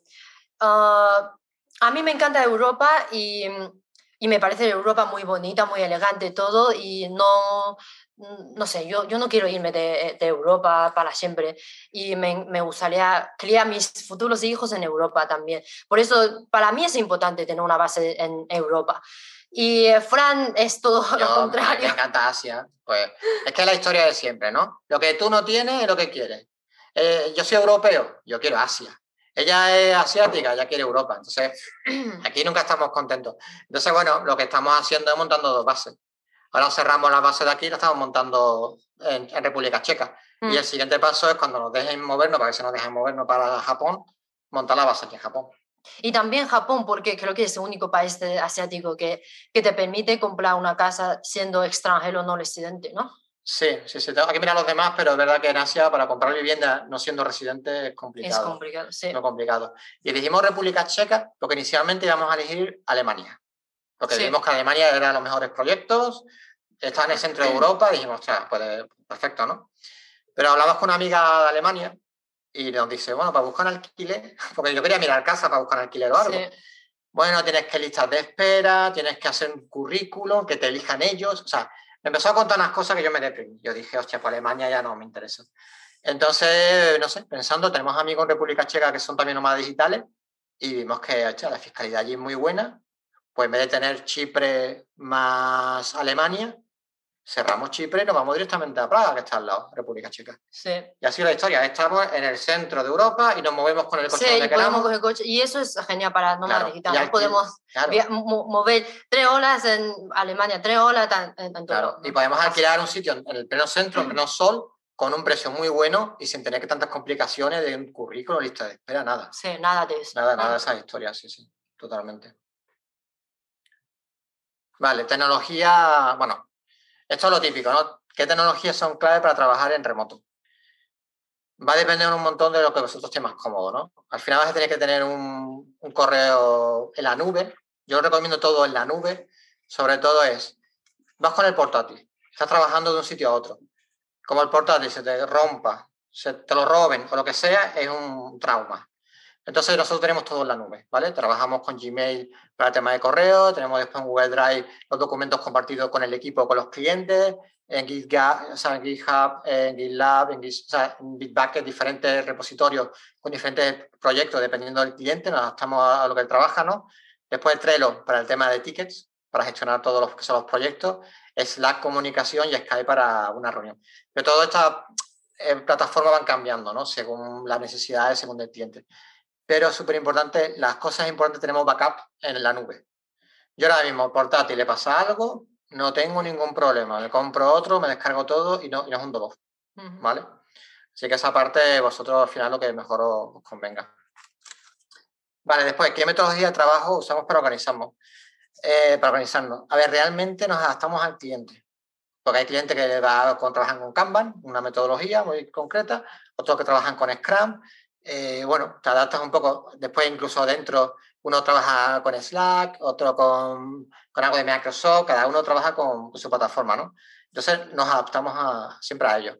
Igualmente, nosotros internamente tenemos un Trello, porque al final no tenemos, nunca tenemos un proyecto, tenemos varios proyectos. Entonces, al menos, yo siempre estoy en un proyecto, eh, un proyecto con un cliente concreto y soy desarrollador con él, pero siempre estoy gestionando estos proyectos. Tengo que mirar al final que se está cumpliendo la parte técnica que, tenemos que, tenemos que dar de calidad y un poco el estado de cada tarea de, los demás proyectos. Entonces, bueno, es más. sé que suena muy friki, ¿vale? Pero nosotros incluso para nuestra gestión familiar tenemos Trello. También tengo Trello y, y, calendario también. Calendario para cosas de empresa, calendario para cosas de... Sí, al final nosotros, nuestra vida familiar, nuestra familia es como una mini startup, ¿eh? Cada cambio, locura. Sí, por eso lo de nómada digital y, y emprender. Sí, sí. Muchas cosas, muchos cambios. Sí, sí, es más, nosotros Imaginaros la locura que nosotros hace dos días nos íbamos para Praga ya.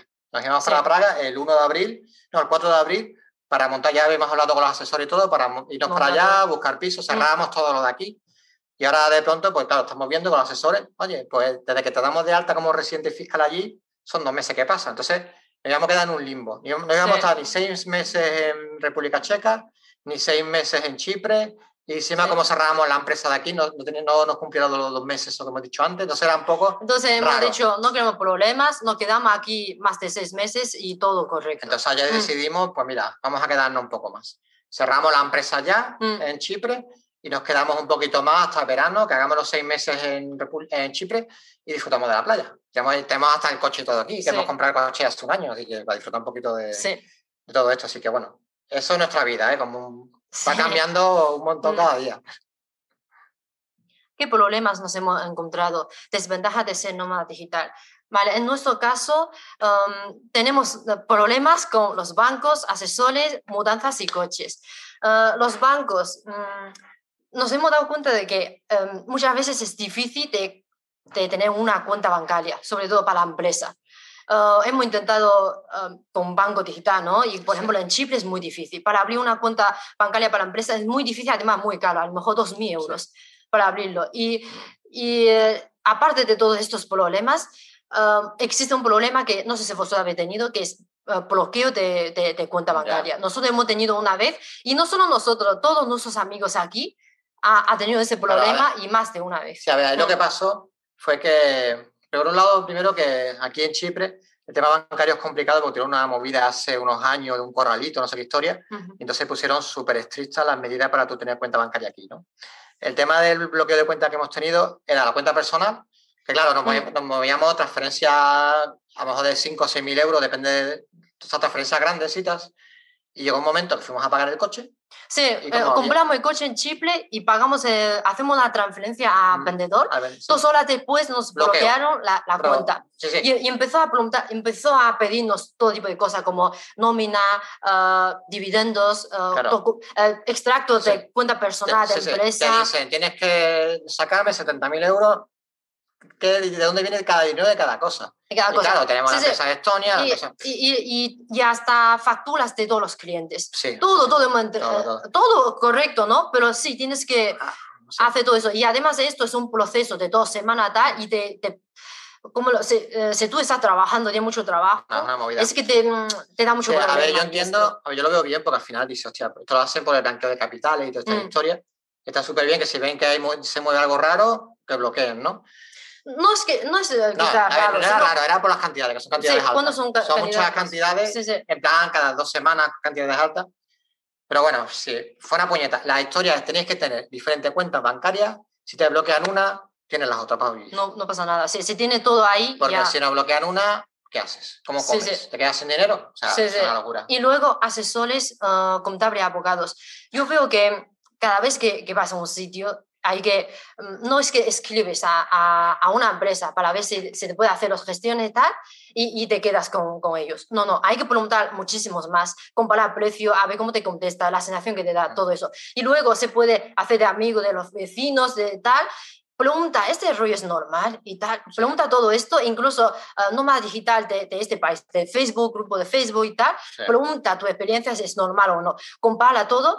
Hay que conocer eh, estilo de país, estilo de cómo trabaja la gente. Yo puedo decir que en Estonia la gente es muy seria y trabaja todo muy bien. Nunca me da la sensación que me está engañando, pero en Chipre mucho. también es porque Chipre viene, uh, está lleno de eh, rusos y chinos muy ricos. Entonces yo creo que ellos te ponen precio de, de, rico, más que yo, yo tengo una cara china, me ponen los precios y no sé, intenta sacar todo y, muchas veces un, un, simple trámite que quizás una mañana lo haces con papel que cuesta 500 euros, por ejemplo, te, te puede cobrar 5.000 euros. Y, y también te da la sensación que una cosa muy simple que hace una persona, el contable lo manda a abogada, la abogada a contable, todo el mundo comparte, clientes, todo el mundo cobra. Y esto es muy simple, no hace falta tanta gente aquí. Mm. Es como... Hay que tener mucho cuidado mm. porque es verdad que, claro, viene, nosotros somos gente normal, que, emprendiendo en plan mini, microempresa, ¿no? Sí. Pero claro, es verdad que aquí la mayoría de los que vienen tienen mucho dinero. Entonces están acostumbrados a que te meten un rollo, le pagan y te enteras. Pero aquí te intentan engañar con muchas historias. Como te ven extranjero y que tengan negocios, te van a intentar meter pullas por todos lados. Mm. Entonces nosotros lo que recomendamos a ver, si, tenéis, si queréis veniros a Chipre, decídnoslo y os recomendamos los que nos han funcionado bien, ¿vale? Sí. Y ya está, porque al final, eh, cuando vas a estos países como Chipre República Checa, estás en círculo de comunidades que son todos nómadas digitales, son todos emprendedores de diferentes países, pero el mismo rollo. Entonces ya todos nos hemos peleado y tenemos el boca a boca súper importante para recomendarnos cosas, así que bueno, yo diría que si venís a Chipre nos lo decís y os decimos uno cualquiera que ha, trabajado bien con nosotros y os podemos recomendar. Mm. Estonia también, os decimos los que trabajamos bien. Y Praga todavía no podemos decirlo, ¿vale? Estamos trabajando con y todo. Mm. Y vamos a ver, creo que tiene buena pinta, pero si vemos un año que no nos da problema, que para mí el año es importante. Cuando ves un año te das cuenta si te van bien o no. Mm. Y mudanzas, hasta que no, no, sabemos dónde queremos poner la base, tenemos que probar diferentes países, hasta que no sabemos dónde exactamente toca mudanzas. Sí, cada dos años una mudanza y tal, y cada vez que hace mudanza es gasto y, y energía. Sí, totalmente. La mm. mudanza primera fue de Madrid a Chipre. Y ahora toca Chipre a otro. Ahora Chipre a otra, sí, sí. Y, y luego eh, coches. Coches es otro rollo, porque muchas veces para alquilar coches es caro. Por ejemplo, en Chipre se dice, yo voy a estar aquí seis meses, alquilo coche es caro yo creo. Y, y, cuando compramos coche, ¿no? Ah, te das cuenta que tenemos coche en España, vendemos porque venimos a Chipre que se conduce en otro lado. Claro, es que aquí en Chipre se conduce como los ingleses, por el lado izquierdo, ¿no? Esto ha sido colonia inglesa, es una cosa buena, ¿eh? Todo el mundo habla inglés. Un abuelo te habla en inglés, ¿vale? Mm. Hay muy raro, hay gente que no, pero muy, muy raro. Yo te diría un 90% rollo Homer, ¿no? Rollo porcentaje, ¿no? Que no habla inglés, pero aquí todo el mundo habla inglés. Entonces, claro, el coche que teníamos en España, que, era nuevo, lo tuvimos que vender. Nos venimos a Chipre, no teníamos planteado venirnos a Chipre y el coche para estar allí muerto de asco y gastando dinero de seguros y tal, fuera. Llegamos aquí, compramos otro coche que se conduce con el, volante al revés. Y ahora que nos vamos, hemos estado dos años, bueno, ahora que nos vamos a República Checa, pues, pues vendemos el coche de aquí y tendremos que comprar otro Otro ahí. Y luego en Japón, en Japón otra vez que conduce como en Chipre. Sí, sí. Entonces, sí. constantemente... Tienes que tener un coche en cada, en cada base y... Porque al menos en Pafos, en Chipre, necesitas un coche sí o sí. El transporte público, como toda isla, es malo. Mm. A mí me recuerda a, mi, a Algeciras, en Cádiz. Tú allí sin coche no puedes hacer nada. Y aquí es igual. Esto es muy bonito, hay muchas cosas que ver y que hacer. Sin coche estás muerto de asco. Uh no más digital, más freelance, más pareja. Vale, aquí vamos a contar la casa, los amigos, mm. la pareja 24 horas, sin crédito, sanidad y pensión. Sí. La casa. La casa, bueno, la casa, al final, como tenemos diferentes bases, ahora mismo tenemos una de Madrid, otra aquí en Chipre, este año cerramos la de Madrid, cerramos la de Chipre, montamos la de Praga, al final tienes que duplicar. Lo que yo tengo en Madrid, lo tengo en Chipre. Yo cuando voy a Madrid, tengo la buena mesa, la silla de trabajo, las pantallas, tengo todo lo mismo que cuando llego aquí. Entonces, pues eso, pues tienes que plantearte que si vas a tener diferentes bases y lo vas a montar al estilo nuestro, que es, yo tengo un sitio que es súper cómodo para mí y de ahí me muevo un poco, ¿vale? Tienes que tenerlo duplicado todo. Y, para nosotros, sobre todo la pantalla, la silla, tal, porque al final está trabajando y no tienes tu segunda pantalla, no tienes silla, es muy incómodo. Nosotros tenemos la oficina muy, bien montada, o sea, no vamos con el portátil, sino tenemos o sea, un buen ordenador, todo muy bueno, eh, buenas pantallas para trabajar a gusto y, mm. ser productivo, porque al final nos están pagando por eso. Así que mm, mm. tenemos que hacerlo. Y después, este año cerramos Madrid y Chipre y vamos a abrir República Checa y cuando el COVID nos lo permita, abrimos Japón. Abrimos Japón. de momento lo que hacemos nosotros es alquilar. Para que, por ejemplo, en Chipre, llegamos aquí, alquilamos, vemos si nos gusta el barrio, si nos gusta la ciudad, si nos gusta el país si ya todo nos convence y podemos ahorrar y tal, compramos. Entonces, es lo que vamos haciendo nosotros. Mm. Mm. Los amigos, vale, aquí... Esto es Chipre, ¿eh? Toda esta foto que veis es Chipre. Mira, la, foto de abajo es nuestra casa de aquí, del patio, y la arriba a la izquierda la casa de un amiguete. O sea, esto mm. es un paraíso, ¿eh? me encanta Chipre. ¿eh? y qué iba a decir, vale, los amigos. Bueno, aquí también es un, tema que hablar. desde que hemos empezado este estilo de vida, nos damos cuenta de que ah, encontramos amigos en este camino son muy parecidos a nosotros, muy parecidos. Todos ellos son empresarios y nómadas digitales. Todos ellos quieren conseguir la libertad financiera y libertad geográfica. Y todos nosotros trabajamos muchísimo hasta arriba y nos vemos fin de semana o haya un evento de cumpleaños o lo que sea. Y vemos que um, somos de diferentes países, alemanes, franceses, eh, españoles, somos diferentes de países y y, Pero compartimos. O sea, y, tenemos diferentes negocios. Tenemos diferentes negocios, cada uno trabaja lo suyo. Eh, y son gente súper interesante. Súper interesante y quizá ha pasado ya todo lo que estamos viviendo. Claro, ellos, o sea, muchos de ellos es como que están cinco años por delante de nosotros. Sí, sí. Que nosotros estamos con. O sea, trabajamos con servicio, nos pagan por hora, ¿vale? Ellos ya a ese nivel han pasado. Ellos están ya que tienen sus propios productos que genera. O sea, no genera sino que tiene, es recurrente los pagos que tiene, entonces es otro rollo. Incluso muchos tienen una parte del dinero que ya lo hace invertir en bolsa, inviertan en vivienda, otros, o sea, hay unos que, le encanta las viviendas, tener tres casas en Chipre y seguir comprando casas. Y, muchas veces notamos que eh, cuando quedamos y tal, para hacer algo, mientras que estamos hablando de mm. negocio, de, estilo de vida, de todo tipo de, mm. cosas, y, nos damos cuenta de que, um, no me acuerdo qué iba a decir que te aporta mucho, ¿no? Ah, sí, sí, sí, sí, sí, Ah, que, que la conversación es muy interesante. Claro. y, es muy enriquecedor. Y muchas veces, mm. después de esa conversación, cambias mm. tus planes de negocio y planes de vida. Sí, sí, totalmente. Te aportan un montón de cosas y aparte, ya ellos, hay muchos de ellos que si quieren dejan de trabajar. Dejan de trabajar ahora, tienen su casa comprada, sus casas y tienen ahorro e incluso hay cosas que les siguen generando dinero y pueden vivir ya tranquilamente hasta que se jubilen. Y entonces, claro, te aporta, cambias el chip un montón, te aporta un montón de cosas. Después también hemos visto que en España, cuando hablamos con los amigos, oye, que vamos a emprender, vamos a montar una para Chipre, vamos acá. Amigos o conocidos o vecinos, todo tipo de gente que no conoce. Cuando hablabas en el, mm. Sí, pero muchos era en plan, vale, pero es que como en España en ningún lado, o vale, pero ¿Y para qué quieres tanto dinero? Cuando dices, oye, que me vaya a Chipre, que la fiscalidad allí es muy buena, me va a permitir ahorrar más, pues te dicen eso, te dicen, ¿y, para qué? ¿Y para qué quieres tanto dinero? ¿Y por qué eh, quieres emprender si todos son problemas y mejor trabajar por los demás? Que eso no se lo puede decir tú a un asiático, a un chino, no, entiendo. La madre tú le cuenta o a la familia de China que alguien te dice, oye, que no montes negocio, que para qué quieres ganar dinero. Y no, entrar en cortocircuito total. Entonces, cuando nosotros aquí los amigos hemos dicho, oye, pues queremos acertar o queremos ganar tanto, Vale, queréis ganar tanto, ¿cómo lo queréis organizar? ¿En qué forma? ¿Cuánto tiempo? ¿Qué acciones? ¿Cómo lo que les hace? Exactamente todo. Y me haces unas preguntas y yo me quedo como, Dios mío. Sí, sí, totalmente. Mm. Cosa que no estás acostumbrado. Entonces, yo sobre todo lo que he visto es que ya aquí no discutimos con nadie, de nada. Porque en España notaba que había como una polarización bestial. Tú decías, no me gusta esto. ¡Ah! No me gusta lo otro. O sea, da igual lo que dijeras, había alguien que se iba a ofender. Y encima, sobre todo, era que eh, veían como la política como si fuera el fútbol. Soy del Barça, soy del Madrid y como tú digas algo mal de los míos, da igual lo que hagan, se monta un pollo. O sea, una pura.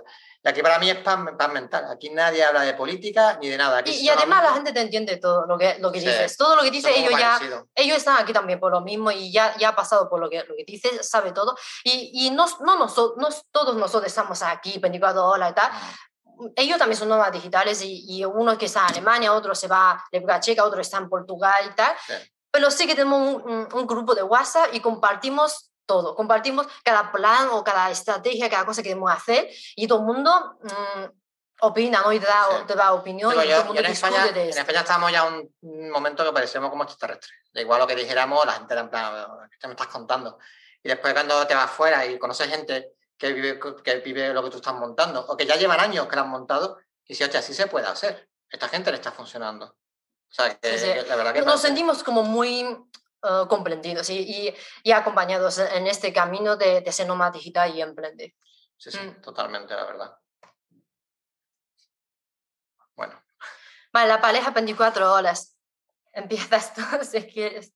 Vale, empiezo yo y a ver lo que digo, porque a lo mejor esta noche duermo aquí o duermo al sofá sabiendo duermo. A ver, la parte, empezamos con la parte positiva, ¿vale? Yo por un lado, eh, de verdad no, no me canso de ella, ¿no? Podemos estar, porque estamos finalmente cuatro horas juntos, trabajando, todo, toda la vida juntos, ¿no? Es verdad, he trabajado con otra gente que estaba siempre en el trabajo porque no aguantaba a su pareja y era en plan, tú dices, ¿qué haces aquí mirando el Facebook? No, no, es que no quiero ir a casa. En mi caso no, en mi caso yo estoy más a gusto con ella y no me aburro. Siempre estoy ahí 24 horas, lo que haga falta y, perfecto. También lo bueno que como ahora estamos trabajando en los mismos proyectos, sabemos lo que hay de trabajo, lo que estamos haciendo todo, eh, las historias que estamos montando, vamos aquí, vamos allí, al final eh, nos, eh, nos comprendemos mucho lo, que estamos, ¿no? Ya sabes si estoy estresado, por qué estoy estresado, o si ella está estresada, por qué está estresada. Entonces, es como mm, sabes y ella sabe todo lo que nos está pasando. Entonces, esa parte de la pareja, que tu pareja vea tu día a día del negocio, y todo lo que va, esa parte es buena, ¿no? También otra cosa buena que es que somos muy parecidos. Entonces, en general, oye, vámonos a República Checa, bueno, vamos, vámonos a no sé dónde, no vamos a tener problemas, ¿no? Ese tema. Esa parte no, no, o sea, a mí me ha pasado de tener una pareja de Algeciras y yo decía, me había Tarifa. Tarifa, para que no lo sepa, está a 20 minutos de Algeciras. ¿eh? 20 minutos. Me voy a Tarifa, que voy a montarme como autónomo, voy a montar mi empresa allí y todo el rollo, y que me diga, guau, que yo quiero estar con mi familia, no me quiero ir tan lejos. Son 20 minutos en coche. Y me he ido solo, y a los meses ya se ha venido conmigo, pero, pero ¿qué Tarifa? O sea, ya, ya le digo, oye, vámonos a, a Praga desde Madrid, y nos vamos. Entonces, esa mm. parte yo creo que para nosotros ha sido muy bueno, ¿no? Después, la parte negativa, porque vas a discutir por muchas cosas. Ya no es solamente que discutes como pareja, es que discute como socio, discute como compañero, discute como mil historias, porque ya estás conviviendo y, y 24 horas, pues si discutes y estás cabreado y ese día no está soportable y tampoco el otro, pues estáis los dos ahí que no os aguanta ninguno. O sea, esa es la parte que yo veo que, que, es mala, que trabajar con la familia tiene eso. Después que a veces tampoco me hace mucho caso. Yo qué sé, con la confianza le digo, oye, vamos a hacer esto aquí por este camino, tal. Sí, sí, sí, sí. Déjame, a mi rollo. Pero bueno, ya está. Es la única cosa así que yo veo negativa. Yo para mí es mucho más positivo que negativo de trabajar en pareja.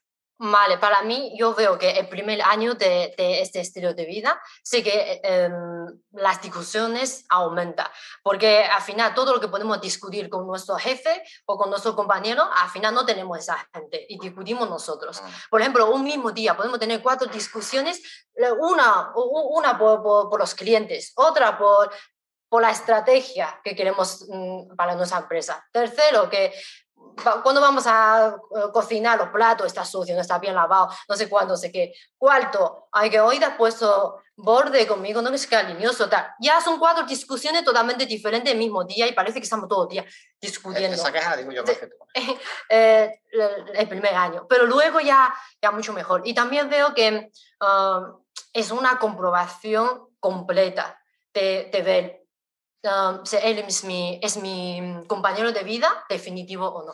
Porque 24 horas le ves haciendo todo, eh, todo, todo. Es que totalmente delante, enseñando de todo. Entonces, mm, no sé, yo, yo, veo que ahí te das cuenta, encajamos, no, no encajamos o, o qué. Y, y también mm, descubrí una parte suya que que no sabía y tampoco valoraba. Es la parte de cómo trabajaba, por ejemplo, mm, porque nosotros cada uno trabajamos para nuestro, nuestra empresa, cada uno en su carrera profesional en diferentes sectores y tal. Entonces yo no, yo no sabía qué es lo que hace él exactamente, qué es programar y, y cómo hace su trabajo. Entonces ahora estamos juntos, le veo cómo buscar proyecto, cómo habla con los clientes, cómo organiza todo, cómo programa, etcétera, etcétera. Entonces me, me doy cuenta de que mm, todo el mundo tiene... Eh, tiene cosas buenas, malas, todo el mundo eh, hay cosas que se le da mejor y tal. Entonces, em, he aprendido también, en vez de eh, exigir que haga todo como yo quiero o, o intentar cambiarle, he, aceptado que, que, tenemos que, ser una, que, que, tenemos que ser un equipo. O sea, cada uno que, que, haga lo que se le da bien y unimos las fuerzas y a por todas. Y no sé, que, completemos. Eh, que sea un buen equipo. Sí, totalmente. Ya, por ejemplo, ella lleva la parte financiera de la empresa yo no me entero de nada, yo no sé ni lo que gano ni lo que dejo de ganar. Es más, antes me, tenía, antes me puso, al principio me puso una nómina de 200 euros, creo que fue, ¿no? O sea, una miseria, pero total. Ahora me ha puesto una nómina de 1000 euros, que digo, bueno, pues mira, algo más gano. Pero ni me entero, yo no me entero lo que se mueve. Ella coge la tarjeta y dice esto para acá, esto para allá, y digo, vale.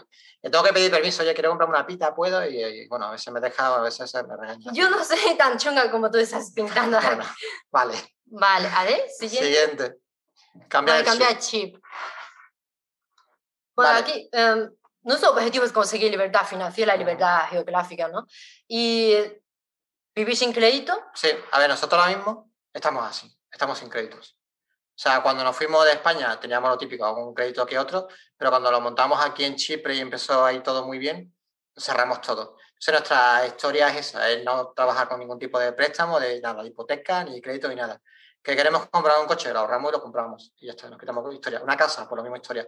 Es lo que he puesto del ejemplo de antes. El ejemplo de que se puede ahorrar, sí se puede. Aquí, aquí sí se puede ahorrar. Con ese ahorro puedes permitirte comprarte algo de esto. Entonces, bueno, al final lo que estamos intentando es dejar de trabajar por horas, porque actualmente trabajamos por horas, al final, aunque seamos dos, tres, cuatro personas, son horas lo que trabajamos y ese tiene que repercute. Estamos intentando crear nuestros propios productos y que eso sí genere dinero tener productos que al final son productos escalables, entonces mm, te puede generar mucho más dinero que, trabajando por hora. Y después cuando ya tengamos ahorro interesante, pues vamos a invertir, porque más son los amigos que invierten en bolsa y eso, y bueno, y ahí va, vas cogiendo todo. Mm. Y luego adaptarse a los cambios como lo que hablamos, la forma de conducir, ¿no? Y costumbre, norma, y por ejemplo en Chipre se conduce en otra forma, no respeta las cosas y tal. Entonces al final tienes que conducir como ellos, no tú estás respetando el semáforo y ellos te pitan y tal. Sí, a mí al principio me pasaba que, bueno, lo de conducir por la izquierda, tú sigas a los demás como conducen y ya está. Si no te pita nadie, entiendo que vas bien, ¿no? Entonces no, no hay problema. Después, el tema de un semáforo, por lo que dicen andar, yo semáforo que me voy a meter para un lado, te pitan porque, porque está en rojo, yo me paro, no, te pitan. En plan, no viene nadie, tú tira, tira para adelante. Entonces ya he aprendido a conducir el estilo chipriota. Yo sé cómo tengo que acelerar, cuándo no tengo que parar, los semáforos son opcionales, hay algunos que sí, otros que no. Y bueno, al final te acostumbras. Yo creo que es muy importante que al país que vayas, eh, te tienes que adaptar a él. Yo estoy aquí, pues me adapto a cómo se trabaja aquí, las cosas que hay y la forma que hay. Y ya está, me tengo que integrar yo aquí, no ellos a mí. Eso es lo importante. Y la forma de ser de gente local. Eh, por ejemplo, aquí nunca nadie te, pide cita en plan, eh, vamos a eh, ponerte en internet, la tía está a qué hora. No, no, no, no. Mm. De repente está aquí. O los caseros igual, quien sea, de repente está aquí y tú con la pinta que tienes. Claro, aquí no hay persianas. Yo no sé, o sea, aquí nada más que son las cortinas. Tú estás desnudo en la casa y te entra en el patio alguien para, para arreglarte no sé qué historia de jardín.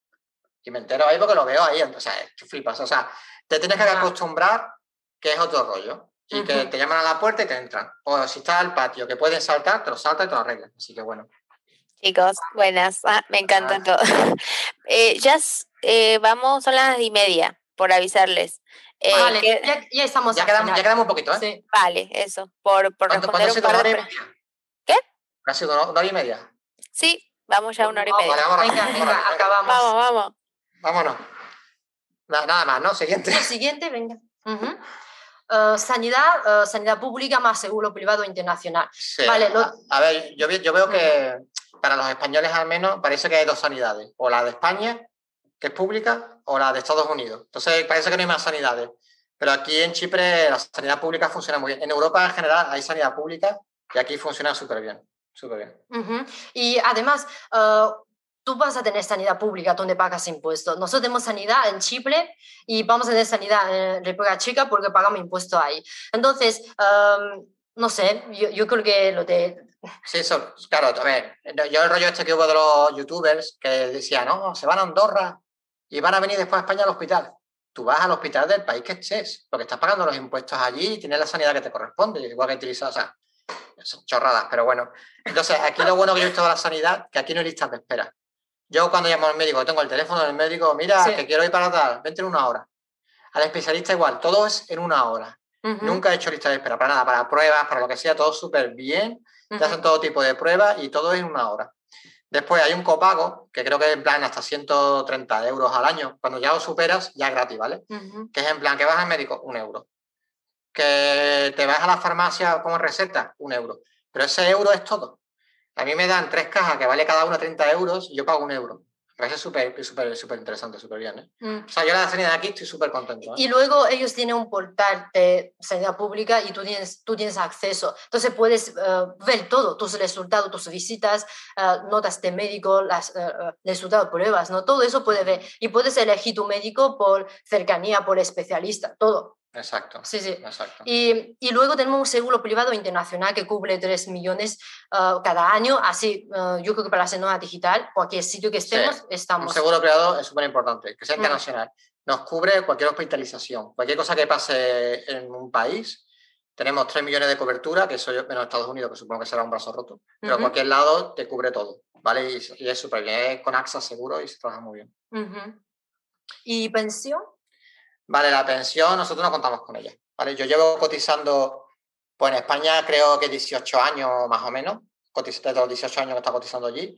Y en Chipre llevo cotizando dos años y ahora haré dos años, bueno, haré lo que sea en República Checa. Pero bueno, no da igual. Al final, nuestra idea es tener, no tener préstamos de nada, tener las casas compradas y ahorrando y ya está. Y no, y no plantearnos eso. tener productos que nos, que nos genere dinero no está, Producto escalable, ¿no? Que genera. Exacto. O sea, la pensión no, da igual. Si llega, llegó. Como están las cosas, no tengo esperanza en pensión, la verdad. Sí, si tenemos bien, si no, tampoco va a ser una sobres. Mm. Vale. COVID, ¿cómo nos ha afectado? A nivel de, trabajo nos ha beneficiado bastante y em, hemos facturado más de, de, lo que pensábamos.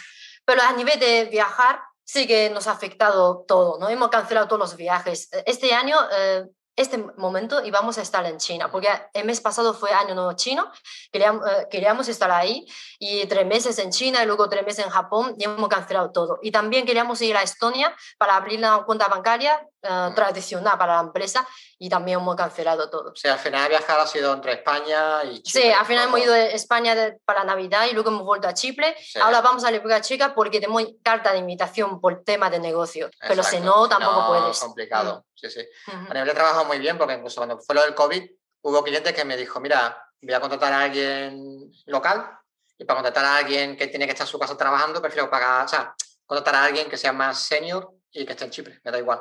Entonces, no, el COVID para nosotros ha sido muy bueno. ¿eh? Mm. Resumen ah, de todo eso. estilo de vida en nómada digital, en nuestro caso, ¿no? Ah, con una familia a cuestas tiene mucho gasto. Y antes de empezar, asegúrate de que puedes generar suficientes ingresos. Sí, eso es verdad. Porque, sobre todo al principio, que vas a crear la empresa, mudanza, ah, asesores, casa, todo, todo es mucho gasto al principio. Sí, y al final, cuando tienes varias bases, estás duplicando los gastos de las bases. O sea, bueno, tienes que tenerlo muy claro, ¿no? Que, lo puedes conseguir. Mm. Y emprender y tener tu negocio online. Uh, emprender de por sí es un mundo, emprender en diferentes países requiere conocimientos en muchos temas. Sí, temas legales, temas de fiscalidad, temas de muchas cosas, muchísimas cosas. Sí, sí. Y tiene que mm, hacerlo bien, si no puede tener problemas. Sí, sobre todo lo que hemos dicho al principio, no hagáis trucos, no hagáis cosas raras, mm. buscar a buenos asesores en cada país que os mm. aconsejen bien y hacerlo como dice, como dice las leyes y punto. Y ser freelance, por una parte que tienes que sacar tu trabajo, no cumplir eh, todo con tu cliente. Por otra parte, tienes que crear tu marca personal, más, más tener tu portfolio y tienes que aceptar que tu ingreso cambia cada mes. Y al final, ser freelance también, por lo que decíamos, que tiene eh, mucho curro también, de la tranquilidad. Sí, no solamente trabajar para un cliente, sino tienes que llevar a tu marca personal, aunque nosotros no somos ejemplo de marca personal, para nada, porque ni las redes sociales las movemos nada, la eh, página web tenemos la página, la página, la parte de servicios ni existe, así que... Sí, estamos a tope. Tenemos suerte porque al final, como llevamos años en esto, yo ya llevo años como desarrollador, por el boca a boca me entran muchos proyectos. Y como Mark ya tengo reputación, pues también. Hmm. Esa parte...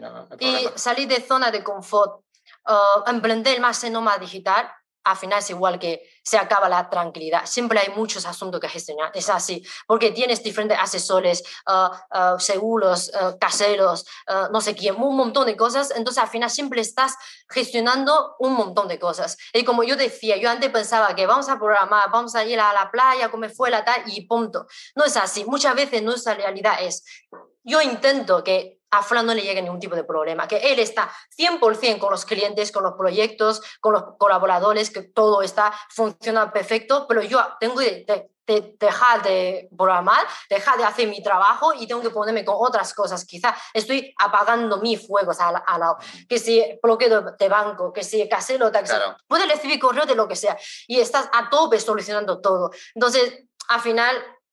Un, trabajo de equipo. Al, final, al final, tranquilidad, nada. Mucho asunto. nada. Mm. Eh, después también os recomiendo que ignoréis eh, las recomendaciones de la gente, ¿vale? Os recomiendo que ignoréis las recomendaciones. o los ruidos realmente. Porque por un lado hay gente, o sea, estás haciendo algo que es muy diferente, no todo el mundo lo hace. Entonces hay gente que lo hace, que te dices consejos por, con sus miedos, ay, no te vayas, ten cuidado, que es que no haga esto, no haga lo otro, ¿vale? Ese tipo de gente, pues también al final, bueno, pues es su consejo, pero va, es a partir de sus miedos. Probadlo vosotros, a ver qué tal funciona, ¿vale? Y después hay gente que es por envidia, que con que hagas un poquito más que ellos, por esas chorradas, se ponen envidiosos y en vez de a lo mejor aprender de ti, oye, ¿cómo lo has hecho esto? ¿Cómo yo también quiero hacerlo y tal? No, no, se pone a atacar ahí a saco. Entonces, pasado de todo el mundo, que cada uno haga lo que quiera con su vida. Y con su dinero, que, se, Que haga lo que quiera con su dinero, que se vaya al país que le dé la gana, que sea libre y que, o sea, no os dejéis influenciar por nadie que al final no os importa nada. Mm no nos da a comer nadie, ni. Exacto, ni tenéis que pedirle permiso a nadie, así que. Sí. Haced vuestra vida. No esa filosofía. Vale, el mundo es muy grande y es tuyo. La vida es una y es muy corta. Hay que montarla y vivirla re bien. Todos los gastos, cansancio y lucha merecen la pena.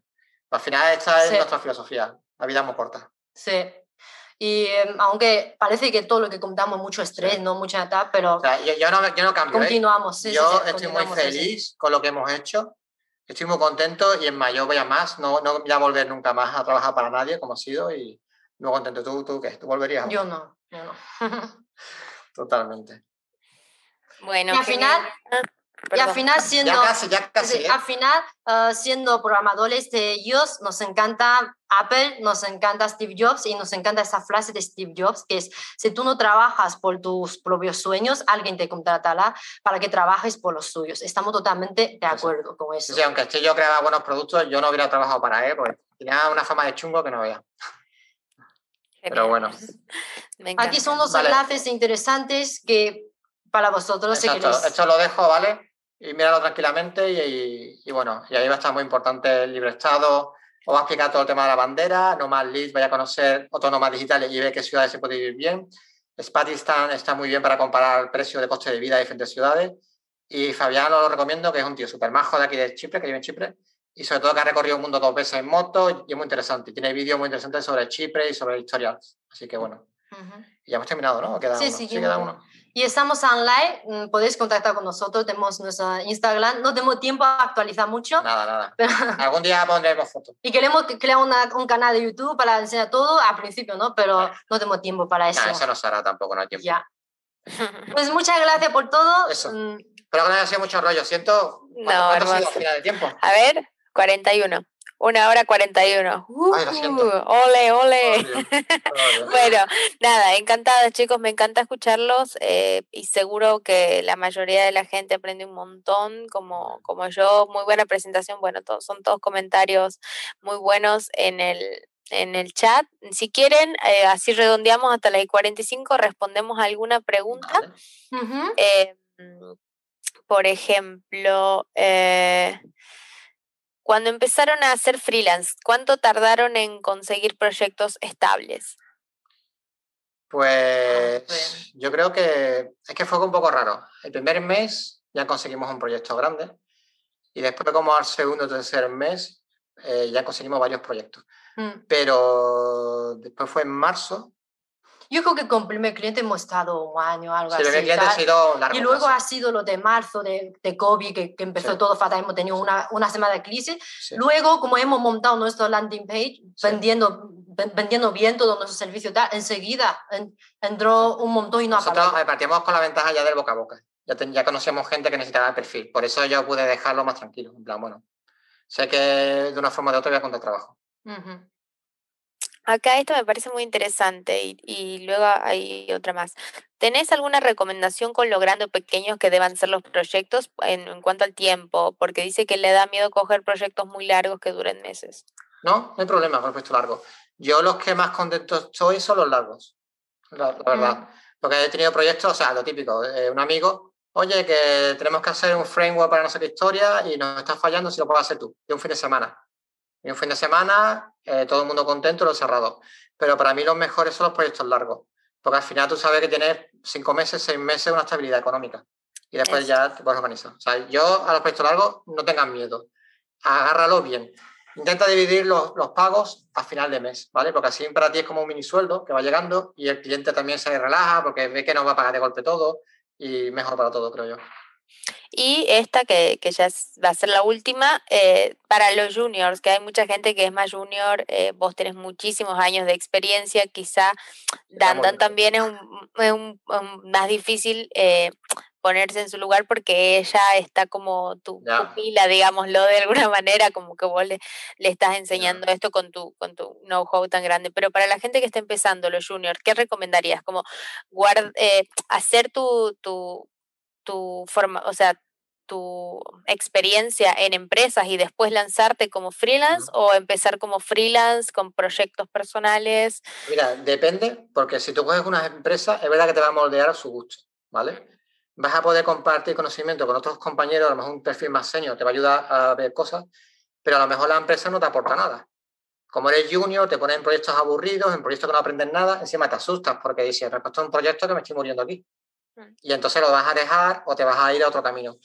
Yo te diría que si tienes al lado tuya empresas que puedes empezar, que son buenas, métete con eso, porque vas a coger experiencia, te vas a sentir más cómodo y vas a poder, hacer lo que hemos hecho nosotros, de, oye, tengo más perfil, puedo buscar clientes más grandes y me voy fuera del país. Eso, eso puede ser una opción, ¿no? Pero si tú ves que cerca tuya no hay buenas empresas, yo lo que hice, eh, yo solo, como freelance, con empresitas, pequeños proyectos, me hago mi portfolio y ahí tiraba. Así que va a depender mucho un poco de lo que tengas alrededor, ¿eh? pero las dos cosas son válidas y según cómo lo, enfoques. Genial.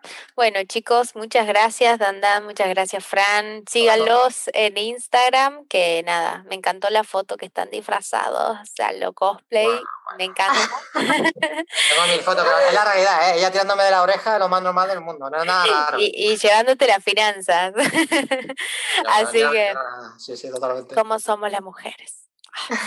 Eh, bueno, nada, muchas gracias chicos, disfrutamos un montón. A toda la gente que está conectada en el chat, tanto por, por aquí por Zoom como por, por, por el YouTube. Eh, nada, muchas gracias por acompañarnos. Quedaron un, par de preguntitas ahí por responder. Yo les recomiendo a los chicos quizás si las quieren eh, conectarse un ratito en YouTube, contestar un par de preguntas y dejar el enlace, el contacto. Comentarios y claro, sin problema. Vale, y, nada, y luego vamos a pasar estos enlaces también, eh, vamos a dejarlos en el comentario del video de YouTube. Así que nada más por hoy, muchas gracias, buenas noches. Que gracias, a todos, gracias a Ahorita más y, hasta la próxima. Chao, chao.